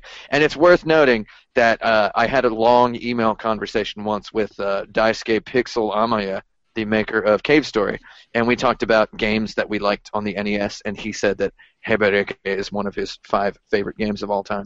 So I feel like I that's a cool. yeah, yeah. feel like it's a, it's I- a very pixely game. It's true. I feel like it's it's good to put on the list because of that, and also because it's pretty cool. Have you ever played this one, Brandon? I never have. Uh, the only thing that can, I mean, I'm interested, especially with the four hourness of it. But the one thing that concerns me is like the the reason I like Valis. One of the reasons I like Valis three more than Valis four is because I don't like switching between characters. I like having one character that does different things. But uh, still, I'm interested in this game, and I'm I agree with its placement. Cool. Okay. I, won- I wonder if these are uh, uh, on the uh, Japanese PlayStation. I wonder if the, the the Sunsoft series is on the Japanese PlayStation Store uh, for downloadable PS1 games. Oh, and if it is, you could play uh, Gimmick as well. Yeah, Gimmick is uh, was on there as well. Yeah. I'd play that again. But yeah. Oh wait, am I next? Yes, you You're are. next. All right, so I guess I'm going to do one real fast. Uh, well, I'm going to do another normie one uh, that I feel like should have been on the list. Uh, Sonic and Knuckles is the best Sonic the Hedgehog game that we It is can on talk there. about. Is it? No, it's not. Yeah. No, Sonic, Sonic and Knuckles, Sonic Three plus Knuckles is on there, correct. which uh, is Uh, is the jerk. I swear it was response on there. to- Okay. Mm, I I looked it over. I looked at the list I over like ten times. Yep. Uh, I think Sonic and Knuckles is the best Sonic the Hedgehog game. Let's take a look one more time at Jaffe's list. Did anybody vote for just Sonic and Knuckles? No. Sonic 3 and Knuckles is on there. So I think it's actually the best Sonic game. I like that it doesn't have save files, and I like that it's really hard, and I like how just they never had the action of a side-scrolling Sonic game as fine-tuned as they did in that one. It's really snappy, and the movements all feel good, and the jumping feels good, and the level designs actually have like thoughtful decisions in them. There's not as there's some sequences where you can get up a bunch of speed and run real fast and feel real good, and uh, get real hard or whatever it is the kids like to do with Sonic, but uh, you have to kind of work. Every once in a while, there are these little bottlenecks where you have to work to get to that, and you can gracefully work through the little bottlenecks and feel like a goddamn orchestra conductor. And the game is just balls out hard, uh, at least as far as the Sonic game goes. You've got these permadeath, not permadeath, but these deadly pits just one stage in, you know, and you're you're on an airship, the flying battery zone. Like it's just and it just gets hard and it's like I feel like a lot of people haven't even seen most of the game. And I like that about a Sonic game. It's uh it's not handholdy or as breezy as the other ones. So I would love to put it on the list. Do it. I so, like that game. um, I like it too. I, I disagree with it being well. God, it's it's really rough because I, I can't think of it as its own game, even though it was released that way. I just think of it as you the know thing you plug other games into. Well, the thing, the the second half of Sonic Three is what I think of it as. Like, I- I, think of it as Episode Two of Sonic Three. Um, but that said, I think I do agree with you that uh, it's probably got the best levels of a. It it is the final Sonic game, right? Yeah, Like, it's it's the last best- one they ever made. Yeah. Yeah, so thank God they didn't keep going with that. Um, yeah, I like it. I like it a lot. It I has would- the it has some of the best 2D platform level designs ever made in any game ever. So that's one. I kind of want to break up our cluster of three RPGs with this one. Where do you want to put it then? Where would you put it? Somewhere four, five, and six, somewhere between Lufia 2, Phantom Dust, and Breath of Fire 5. Um, I would put it uh, right below Phantom Dust. Personally, I put it at number six. I think Brandon, that's are you good. okay with that? What do you think, B. Randon? Yeah, I'm okay with that. Cool. Wahoo! Okay, now I gotta choose a thing. Um, it's I'm having a real hard time with Just- my list now. How many how many more do we have to go here? Uh, you have to choose two more, Brandon. Oh my god, this Uh, this list one is and just another one. this list is all hits right here. It's I only have Great. weird stuff left, so that's okay. Bring one of the hits, bro. one of the hits. Okay, it's oh god, I don't know. We don't have a game. No, we do have one game like this on the list. Okay, I'm going to choose a game of a type which we do not have on the list. I'm going to choose Ghost in the Shell for the PlayStation One. Whoa! Nice. My next Um, choice was Ghost in the Shell for the PlayStation 2. Lol. well, Man, but I, I don't want to put both of them on the list. I'd rather I they don't fight to well, the you know, about j- should we come to an executive decision? I mean, so I, Wait. I'm gonna say, it. Have you we could. played Go- Standalone Complex for PS2? I've only played it a bit, and I think that it. Yes, I know. Sorry, I think that uh, I like what Ghost in the Shell for PlayStation One does better than what Ghost in the Shell Standalone Complex does because it's what Ghost in the Shell Standalone Complex does is similar to other things that Cavia winds up doing, and uh, and Ghost in the Shell for PlayStation One is a kind of a game that like Jumping Flash kind of did, but no other game really did, where you can So just wait, Brandon, when you when you say I'm just sorry to interrupt you. When you say Ghost in Go the ahead. Shell, you you mean you mean you mean Kokaku Kidotai, right? I do.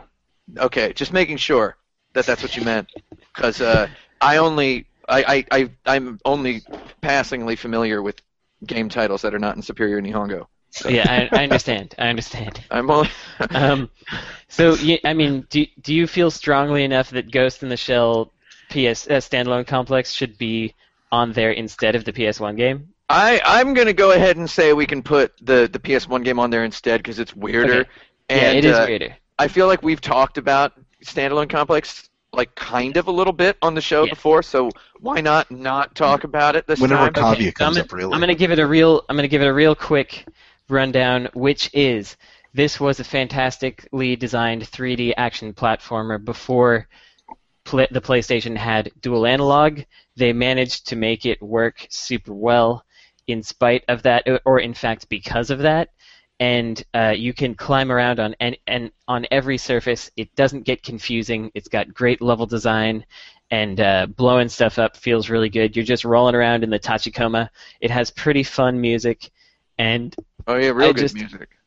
it's sort of like if you were if if, if Tempest were 3D and had some balls. Like if Tempest were 3D and not in a tube, uh, and and were evolved like to its final Pokemon form, that's where it would get to.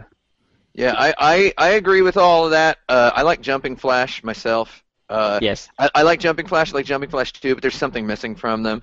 Uh, I like how just balls out uh, ecstatic Ghost in the Shell is to be a 3D game. It's Yeah, like it loves it. really, it's really glad that 3D is a thing they can do. It's Yeah. I imagine a bunch of people sitting around just shrieking at their computers at how at how funny it was to make that game. So I, Yeah. I admire that a lot. I like the weird bubbly music it's got. Uh. I like that it's tied into a Japanese anime, uh, which I enjoy. Uh, Mhm. uh, I've played the Japanese version in the Nihongo, and it's actually very rare in Japan. But uh, I, I was a tough dude, and I had it. And I, I like that it's got all those Japanese voices. It's got that Akio Otsuka in there. Yep. Uh, and I like the controls. I'm gonna say I really like the controls. so I actually had Descent in my list as well. and I'm Yeah, gonna that I'm gonna knock. I'm gonna knock Descent and Ghost in the Shell standalone complex off of my own enormous list, and just say sure, let's put Ghost in the Shell PS1 on All there. Where? It's- LDI. Where do we put it? Well, I say we should put it below the game that I'm going to bring up when we come back. Uh, Okay. When we come back around to me, but uh, let's just find out where that might be. okay. Wow. Um, Let- Let's find out where that might be first. e- so I want to put it. What's Where- below Gunstar Heroes? Currently below Gunstar Heroes is Lufia 2. Oh, Lufttoof. Um, above or below Lufia 2, maybe. Lufttoofen. Is that too high? That That's maybe really too high. Yeah, that's number four on the list. Well, I mean, I, I Super think it's high. really good. It's like really okay, but Better um, than we- Sonic and Knuckles and Zelda 2. Okay, it's not better than Sonic and Knuckles. I think it's better than Zelda 2, even though I haven't played it. Tulda?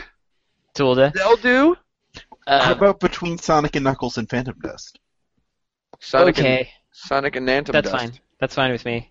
Yeah, so I would do above. Sonic and Knuckles? No, below Sonic and Knuckles. Below. Oh, I thought Below Phantom Sonic Dust and was- Knuckles, above Phantom Dust. I thought Phantom Dust was above Sonic and Knuckles. I got my list wrong then. Okay.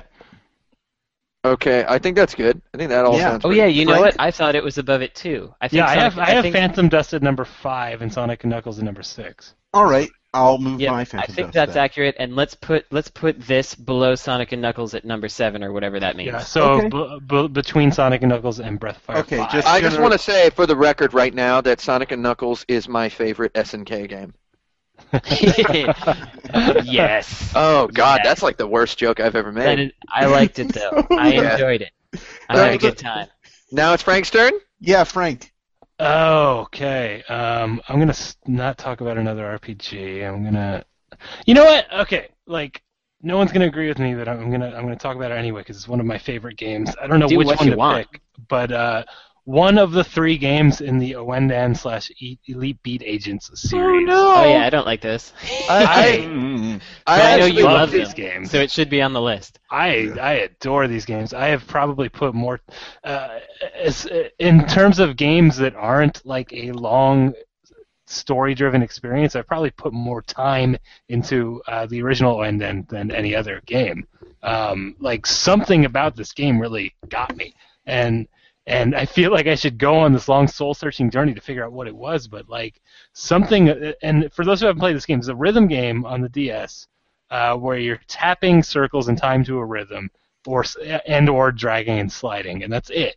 Um, but it's got this uh, really funny art style. Um, the the plot of the game to me was hilarious, but you know the the thought of of them there being uh, uh, male cheerleaders dressed in like these weird almost superhero uniforms was new to me when I played it, but I guess it's kind of normal in Japan, right? To have to have uh, the Ouendan.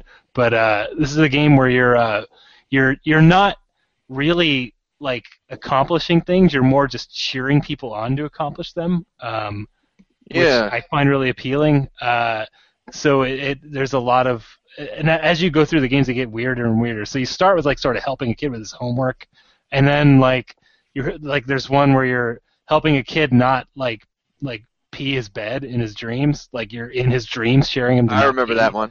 uh, and and it just like it, it goes on from there. There's one where it's like uh, you cheer these guys into building a, a robot to fight this giant cat that's come to town.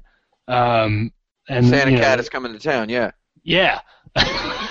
he's he's checking his dumps twice. Satan Um, Satan Cat is coming to town. Let- Let's not But, make uh, callbacks to things that happened before the show. Oh, that was before the show. I apologize. Uh, before the show is still good enough. listeners have missed something fantastically funny. But like, but all that story stuff aside, which I really like, the the this is the only rhythm game I've ever liked, and I don't know why. I think it's I think I can I can sort of level. explain why. Maybe you can. Let's hear it. Uh, well, okay. So again, as I mentioned uh, earlier on the show, I'm able to divorce uh, sentimentality from my assessment of games, and therefore I can say that what the Ouendan games, even though I hate them, uh, they are Parappa the Rapper with good game design. Parappa Mhm. the Rapper is no game design whatsoever. It's uh, it is a huge accident that it managed to be even playable at all. right? No offense to it. I think it's a neat product. It's a cute little thing, but it's a huge accident that even ma- it, ma- that it- even managed to be a game at all. And Ouendan is like, heck yeah, uh, it just all works and it's all sort of fun. And there's all. Uh, I heard your iPhone make a sound. You It's, did. uh, I should mute that. So Ouendan just kind of works on purpose, which is neat. Cause uh, and all the little stuff you have to do during the levels where you like gotta tap on things and eventually you have to tap and hold on a thing that's moving. Yeah. And you are you are obscuring the screen and you're not really able to see what you're what's happening. And it's on a handheld, so it's like other players can't even really see what you're doing. Uh, it- Which is which is a sloppy thing you didn't like. I remember that. From, Yeah, there's- your reviewers or uh, on Insert Credit maybe of the of the Yeah, I did. game. oh man, I did review it on Insert Credit. Yeah. So um, there's but- there's that little stuff, but yeah, it's it's a rhythm game that is story driven, and we've all let's face it, all of us have uh, directed music videos in our head while listening to a song at some point in our life, right? Sure. Is this normal? Is this Yes. is this is this normal even for Brandon? Or is Brandon not paying attention? No, I I do not do that. You haven't That's ever like you haven't ever thought of stuff happening while uh, I guess not. never listened to a music and like like a world just kind of came alive. And that you you have no joy in your life. Brandon. When I was a teenager, I- it would I always really involve did- I Zelda like, I characters. don't know. I like the music as it. I, d- I don't actually do that. I don't know. I guess that's weird. Um, but something I will say about this game that's really unfortunate about it is that, um, at least for for me and probably other people who really enjoy it, it doesn't really start until you get to the hardest difficulty. Like Yeah. like like you have to kind of slog through it in order to get to the real game, which is cool. I like that, but it's it's also sort of a fault uh, for the game. But like, okay, so my personal placement uh, would be below Gunstar Heroes. I put this at number four, and if it had to be one game of the three, because I, I just consider them all just the same game, it would be uh, Ouendan 2 is the best one. It was the last one released, and it was uh, the best designed one. Just the I, I guess you'd call them levels, but I think the level design in those games, uh, especially at the harder difficulty, is just it's amazing. It's so it's it's just it's just really uh, appealing in in a in a very I don't know like a, like a almost Miyamoto way. You just feel really good when you play it. I Except know for me, because I a- don't like it at all. Yeah, I know this is a drastic leap because Brandon and Tim both don't like this game, but I feel like we should Well, that's have my place. one Frank game in the top five. He- One probably Frank we game. should. Did would you want this to be it? Well, uh, Or give- my give my top game right now is uh, number ten with Day of the Tentacle. Oh. Yeah. This is- I'm not like all of my games are on the bottom right now. Yeah. Like literally. They're literally, just all kind of except flopped for except for there. QWOP. Except for QWOP, all of my games are on the bottom of the list right now. Yeah. Well, that's not one of your games technically, QWOP. I said Well, except for QWOP. QWOP. QWOP is on the bottom. He means. Yeah. Oh, oh, I see, I see. if you I get take QWOP out, then literally all my games are on the I bottom get it. Right. right now. okay, it's too bad that it has to be this one instead of one of your other games. I will happily switch it with. Can we uh, switch the placement of I'd switch it with Day Mansion? of, Day of the Tentacle. Can we graduate that a bunch of I'm, I'm, places? I'm cool with to Day of the Tentacle being the one that's up there. Okay, I and we're gonna Dave put Tennant. and we're gonna put uh, Ouendan and then 2 two at number ten. between Asuka Or- and Ufouria. Yeah, I guess that makes Okay. it number eleven. Yeah. That makes sense. I'm I'm okay with that. Uh, Tim, this is your last game before. We Oh yeah, over because you're giving me less games than you gave everybody else. yes. Yeah, I remember that. Um, well, there's there's a couple that I have here that that I feel like were kind of obvious ones. Yeah, it's, it's hard. like- it's hard to So- choose. The, I'm just going to mention a couple of them, and then I'm going to decide on one of them. I'm just going to Okay. mention these because I realized our. I thought the format of the show was we were each going to have ten games. That's what And I That would was take led to 50 understand. hours, Tim. Yeah, but No, that's it would- also what you would- told us we were doing. Yeah, it would It it would take like an extra. it would take like an extra half an hour probably because then it would just be a couple more games per person. But uh, I mean, if- especially but so I'm just going to bring up a couple of the games that I have on my list that uh we didn't get around to mentioning, and there's just a couple that I think Lost Vikings is a really good game. Hold Uh, on, Tim. We will get to those games in another in uh the second round of this list. So oh Uh, yeah, Yeah. So I just have to pick one. I Yeah. was hoping Frank would have picked Super Mario Brothers, but he didn't. Well, it's it's I still had another turn, but okay. What, what was that? Was that was that the one you were going to pick? Uh, it was I, I'm I'm I, I hadn't decided completely, but yes, that was going to be like one of the two I was thinking of. I mean, because that's the only Mario game that did not get voted for. You know, And, it was uh, going to be mine, but I got something else, so you can go. Well, do you have anything else? Because like that is I do. top I do have. I do have one more that I wanted to. I'm the going to talk that I- about Mario. The So you one that I said I wanted, because I totally thought you would have mentioned that like first, but I thought No. that you would have seen it because we were else. I'm, talking. I'm going to do it last. Okay, so I'm going to go ahead and say Get ready that- for that, guys. Here's my my jerk entry. Also, I'm sad that Pac-Man Championship Edition isn't on the list, but whatever. Uh, I'm gonna put Gears of War 2 on there, because uh, Gears of War 2 is the game that I said I would like to put above Ghost in the Shell. Uh, Gears of War 2 is a huge, stupid first-person shooter, but it's third-person shooter that is just. Uh, it's basically like a Zelda game, but it's in that it's like an entertainment product where you're kind of enjoying being in this dumb world, but it's really fast paced and it has some really excellent level designs. And uh, every battle feels like you're playing a whole Super Bowl against some dudes, and the guns all feel real good. And uh, if you headshot dudes with a pistol, Marcus Fenix says, "Nice," and you can make him say that like over and over again by just headshotting a hundred dudes. And it's everything in the game is just every every pull of the trigger is an orchestra you know just kind of being like heck yeah you know. Good job man. Heck yeah bro you know. Yeah, so I was, I I didn't put that on my list because I reckoned Tim was going to put it on there, and I put uh, a game that I will not bring up instead. I I, I put Halo 2, but um. oh uh, halo 2's all right While I while I agree, I well, would I put it above? I'm trying to think about whether I would actually put it above. I'm away for these sneezes. oh I'm Um, done. Okay. Um, would I put it above or below Ghost in the Shell? I mean, I guess it's it's more of a game, but it's also it's less tight. It's a lot looser, and usually that would be better for me. But in this case, I like there's the some looseness tightness less. in there man there's some Oh, tightness no, I know there's a. Lo- I'm I'm aware. I mean, I I've beaten that game a couple of times. have you Uh, played it uh, two player Yes, of course. the Um, old two I, players I, the best I in fact wrote an article about how uh, expertly that game had reignited the two-player same-screen experience.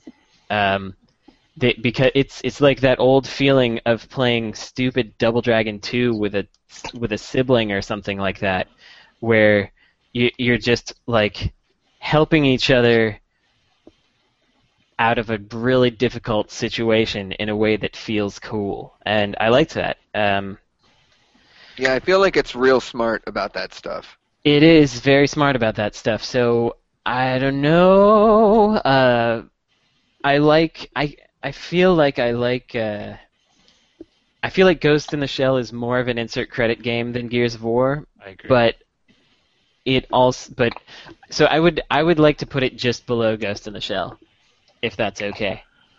hmm It does deserve to be on the list, though. yeah I, I mean, stated. Yeah, I, I'm kind of impressed that nobody, none of the listeners voted for it. Like I Me- thought, I'm surprised that nobody voted for Halo 2. Yeah, they did vote for regular Halo, but I mean, I like Halo 2 better. I like, I Yeah. actually like Halo Three better than Halo Two. Right. I That's- I always thought that's- Halo 2 was the Halo game people didn't like. More like No, Halo. Halo 2 Halo 2 has a has a really excellent single player uh, campaign. In my opinion, it's the best When single player campaign. It has a good single player campaign for playing two players. yes. If they, for, Precisely. for co-op, I think Halo 3's co-op campaign is also really good. Uh, I but it, didn't I didn't find it as engaging. But anyway, we're not talking about that. Yeah, yeah. I, I think Gears of War 2 is just it even Gears of War 2 even has some quiet moments, some story moments. And I think as far as the modern AAA video game goes, it's the perfect uh, representation of you know what what can actually be satisfying uh, in terms of satisfactions per minute. The game is just no, I agree. loaded with them. PMs. Yeah. I think it's just god darn It's got a loaded. high SPM rate. Yeah, it's I think even more so than Uncharted 2 which uh, I would Mm. not want to put on this list. No, more like Uncharted. More Yikes. like more like Uncharted on our chart. That's right. it's Uncharted because it didn't make our list. Okay. Yeah. Um, Brandon, So what, what's you your wanna- last game for this You round? want to put wait? So you want to put Gears below Ghost? I want to yeah. put it below Ghost. That is the old proverb, Gears I want to put Ghost. it Ian Bogost. Oh no, post Ghost. Ian po- Ian po- Ian Poghost to post Ghost. Oh, So where do you, where would you put it, Frank? If you had to make a choice, Uh, which you which you do? Um, same actually. I'm good with that. You want to put it below Ghost in the Shell? Yeah. I mean, yeah, man. Yeah, go for it. Let's let's go for it then. Brandon, Okay, so is this my last game period, or what's this round two this thing? is your of War 2 last has a game, really and good then we're going to do something else after Okay. game goes. Oh god, this is so it's so hard because there's so many things that I want to put on here. So many things. Should I should I okay, I guess I won't list them. No. Yeah. You'll get to do that later.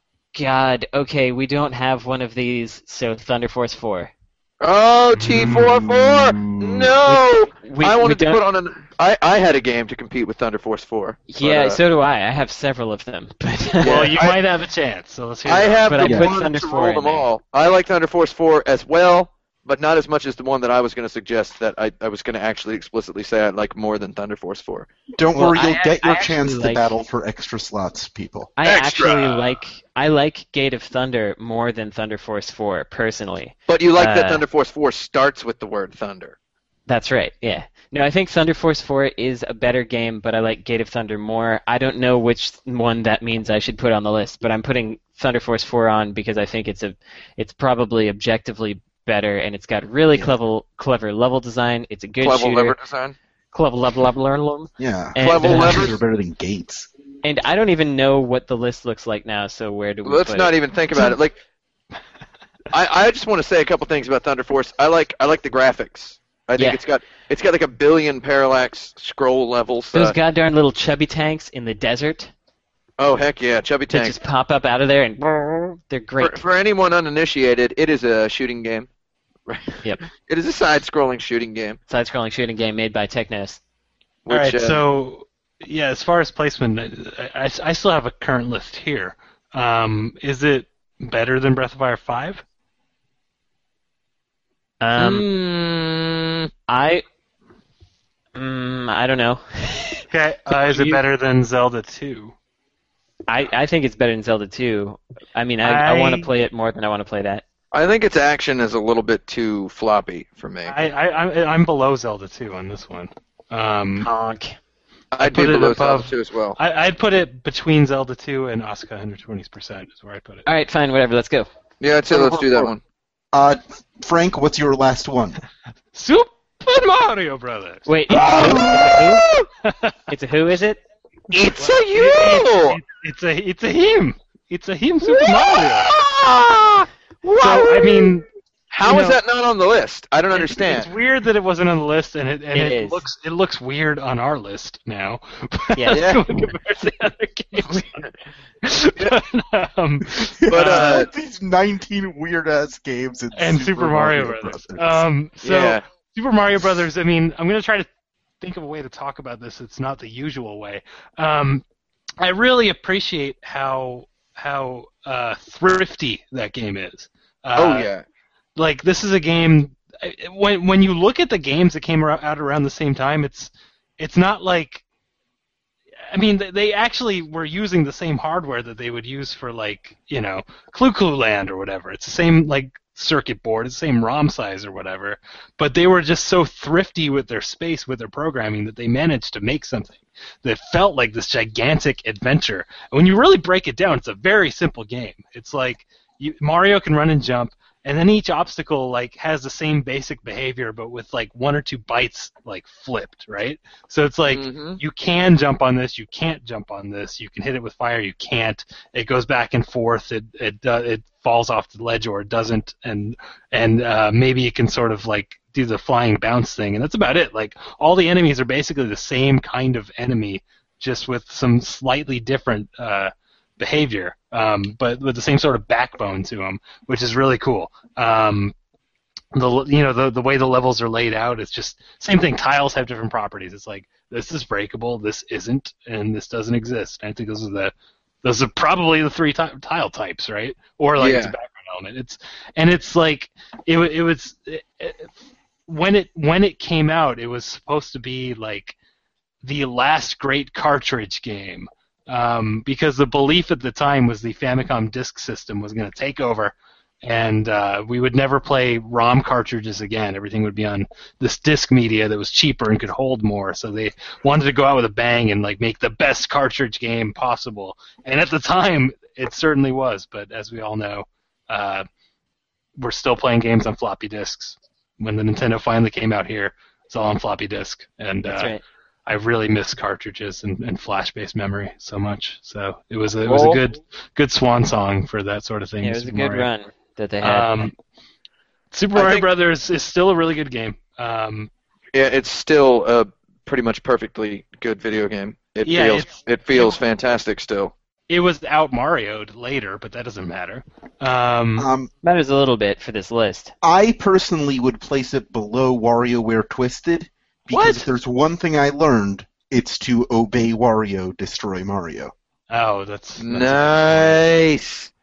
Um, I would put it. God, Well, we've got the list in the chat here. yeah, I'm looking at my own local copy. Well, probably the same thing. I mean, like it's top five. It's got to be. I mean, yeah, it's a Um, darn good game. I think in the spirit of this list, it should at least be below NiGHTS. Yeah, I think it's below. Is it below Gunstar Heroes? It's below Gunstar for me. I think the one thing Yeah. Mario has that Gunstar Heroes doesn't is a whole game that is fun no matter what part of it you're flopped down into. Yeah, that's Yeah. that's true. I don't I mean, want to play it ever, but uh, I agree with you. you know, why don't you want to play it? Because it's popular. No, because it it's it's just not. It doesn't engage my fun glands Because uh, he has hair and he doesn't it- float. in in the same Yeah. way that uh that uh it doesn't engage my my. I don't know. It doesn't give Mario me any could- endorphins. If Mario could bang his head to fly, would you like it more? I would like it a little bit more. See, there you go. Yeah. All right, number three. Uh, I, I guess we could put it somewhere. No, I number thought three? it would be no, number, four. You want to put it under Number Gunstar four. Heroes? Just put it under Below- Gunstar Heroes. Who cares? Below Gunstar. Just do Fine. it and get it over with. Uh, let's get into our second round. Uh, Brandon, can you tell Yeah. me all of the games that you put on your list but we didn't get to? I can tell you all of them. All uh, of them. Okay, so they. Oh wait, I gotta get rid of. I I, I gotta reorient my list a little bit here. Uh, okay, so. Uh, Wait, I want to make a list. prediction about all three of us, which is that there's a bunch of RPGs. Uh, there's only there's only one. No, two. Okay. Um. Okay. Ooh. Uh, starting with the one RPG. Uh, Ys Books one and two for PC Engine. Mm-hmm. Um. Oh wait, sorry, there are three. Panzer Dragoon Saga. Yeah, uh, Ranger X. Ranger. Oh, King of Ranger Fight- X. Yeah. King of Fighters 98, um, Metal Slug 3, Halo 2, Earth Defense Force 2017 for Vita, which I really was close to putting on there. Uh, Left for Dead, Mm. uh, Left 4 Garouden Break 2. Blow. Uh, yeah, you know what? It should be two. Sorry, Left for Dead 2 is what I meant. Um, Garouden Blake Break Blow, which is my favorite 3D fighter. Dragon Quest Rocket Slime Adventures. That's a good Resident one. Evil 4, which would have been toward the bottom. Uh, that's why I didn't mention it. Um, Gate of Thunder, Dracula X, Shining Force 2, Shinobi 3. The end. Dracula. Resident is a Evil good 4 game. was voted for. What? Was it? Resident Yeah. Evil 4 got a vote. Okay, good then. All right. Um. So are we trying Uh, to place Frank, those, what or was- we just? Okay. No. Frank, what was your list? Pac-Man 2: The New Adventures. Oh, I love that God. Stupid game. Uh, the First Mother. Uh, Mega Man 3. Fallout 2. Mm. Phantasy Star 4. Uh, Hero on the Atari 2600. It's one of my favorite games. Um, and the irritating maze, not the stick, the maze. Oh, irritating Uh, maze is cool. Yeah. Tim? Uh, mine. Oh, hold on, hold on. Uh, so I'm just typing a couple of these that I want to remember for some reason. Uh, so mine, I Mhm. had, I had. Since somebody submitted a bunch of Michael Bro games, I wonder if it was Michael Bro himself, uh, or if our listeners are just that cool. But nobody submitted 868 Hack. I, I, I had 868 Hack on my list because I really like that game and I play it a lot. Um, uh, Marc Ecko's Getting Up is uh, on there. I think Marc Ecko's Getting Up, which was recently released on Steam, is really cool. Um, Mark Like Echo's Mark getting Echo's up. throwing up. You're not throwing up, but getting up. He's getting up, and he's going to do some stuff after he gets up. Mark up. Echo's getting it up. Mark Getting it Echo's, up. Marc Ecko's getting up, but he just needs five more minutes. He just needs five more minutes. Yeah, uh, I had Spartan Total Warrior, which is one of my favorite action games. Lost Vikings, which I mentioned very briefly. It's a pretty good game. Uh, Rock and Roll Racing and Blackthorne, two other games by Blizzard for Super Nintendo. Uh, I think they're three fantastic games, and that's why they're so smart. Uh, is that they made three games like that? Obviously, they went on to become billionaires. Uh, Metal Warriors by Lucas Arts and uh, Konami, I think, is Yeah. really fantastic action game. Uh, for the Frog, The Bell Tolls, a game from the makers of Link's Awakening for the Yep. Game Boy, and it's uh, every bit as good as a Zelda game, if not way better than any Zelda game ever, because it's So, uh, when, so when I tried to play it, it was too talky. I thought. Ah, it starts out sort of like that. Yeah, it's got a bit of a of a happy, fun sort of adventure game vibe to it in the beginning. Uh, I also have NBA Jam Tournament Edition, Mhm. uh, which I think is a really good sports game, but I didn't put it on the list because it's kind of It's my favorite fighting game. It's a good fighting game. I have Hokra. Which is not even released specifically speaking yet, but Hokra's a really good multiplayer game. I Uh, agree. It's almost as good as Videoball, but nobody else agrees about that. Um, there's Virtua Fighter 5, which I put on there because there- people had voted for Virtua Fighter 4 Evo, and I think Virtua Fighter 5 is a tiny bit better, if a little bit blander to look at. Uh, it's still a really, really shiny game, and it only uses three buttons. Uh, uh, what else did I have on here? Pac-Man, Super Pac-Man Championship Edition, not DX. Uh, I had Ranger X on mine. I actually cut off all the ones that Brandon had already mentioned. Uh, Ranger X was one of the ones that was on mine. So was uh, uh, Left 4 Dead 2 was also on my list, and so was Rocket Slime. So that's neat. And the original Yeah. Mother, which Brandon had, or which No, Frank uh, had. Frank had. Yeah. Frank had, yeah. Uh, yeah. So I had a That's what of I was looking for, guys. But- those but then four I have- ga- th- Oh, those you're four looking- games. Oh, Uh, I actually left out a bunch more that I already had uh, that were also there. Uh, and I also wanted my last one was the one that I thought was better than uh, Thunder Force 4 is Ibara Black Label was my Alright. definitive shooting game. For that list. So, of the games that all three of you didn't list but are on more than one of your lists, uh, would you replace those with anything on our current t- 20? So which wait, are, which were- are they again? Of Rangers, uh, Mother. yeah, Ranger X, Mother, uh, Tim, uh, Left- Left 4 Dead 2, Left 4 Dead 2, Rocket Slime. yeah. Hmm. Well, I Um, left Rocket Slime. I Rocket Slime was just on my list, but I didn't mention it for a specific reason. I just eventually thought it's a little too piddly, and I would rather have For the Frog to Bell Tolls on there. Um, well, Yeah. uh, yeah. I mean, you know how I feel about Rocket Slime. I I played it through twice, 24 hours each play. So um, I like that game a lot. But okay, so and I'm surprised you didn't also mention Dracula X. Oh yeah, Dracula X is on mine. I'm sorry. Did you not? Yeah. Did you mention Dracula X? I did, of course. Oh yeah, yeah. Maybe that's why I cut it off of my list. Uh, I was deleting, deleting things from my list as you uh, As I said, as, as you said them. Yeah. I like Uh, Dracula X better than a lot of these games. Yeah. I like so- Dracula X. In fact, uh, a whole bunch to consider putting it like up into like the top three. Do I you would- want to I take? would- Do you want to put on Dracula X and delete WarioWare? Yeah. Sure. Okay. Yes. Yes. Uh, let's put it uh, above Gunstar Heroes. Yes. I- Mm, I almost would put it above NiGHTS, I wouldn't put it above NiGHTS personally. but No, I but. I mean Okay. I, I I said almost. I said Okay, I okay. almost would put it above NiGHTS, but yeah, I guess above Well, Gunstar Knight- Heroes is good. Yep. Would you put uh, Left 4 Dead 2 on this list? mm, I feel like I've satisfied half of my uh, desire to put Left 4 Dead 2 on there by having Gears of War 2. I like it better than Gears of War 2, but it's not a better game uh, in terms of its. Well, the mechanics of it are not better, but I, I have a much more fun time with it. It's it's more, it feels more like a roguelike first-person shooter than a than a uh, first-person shooter, third-person shooter.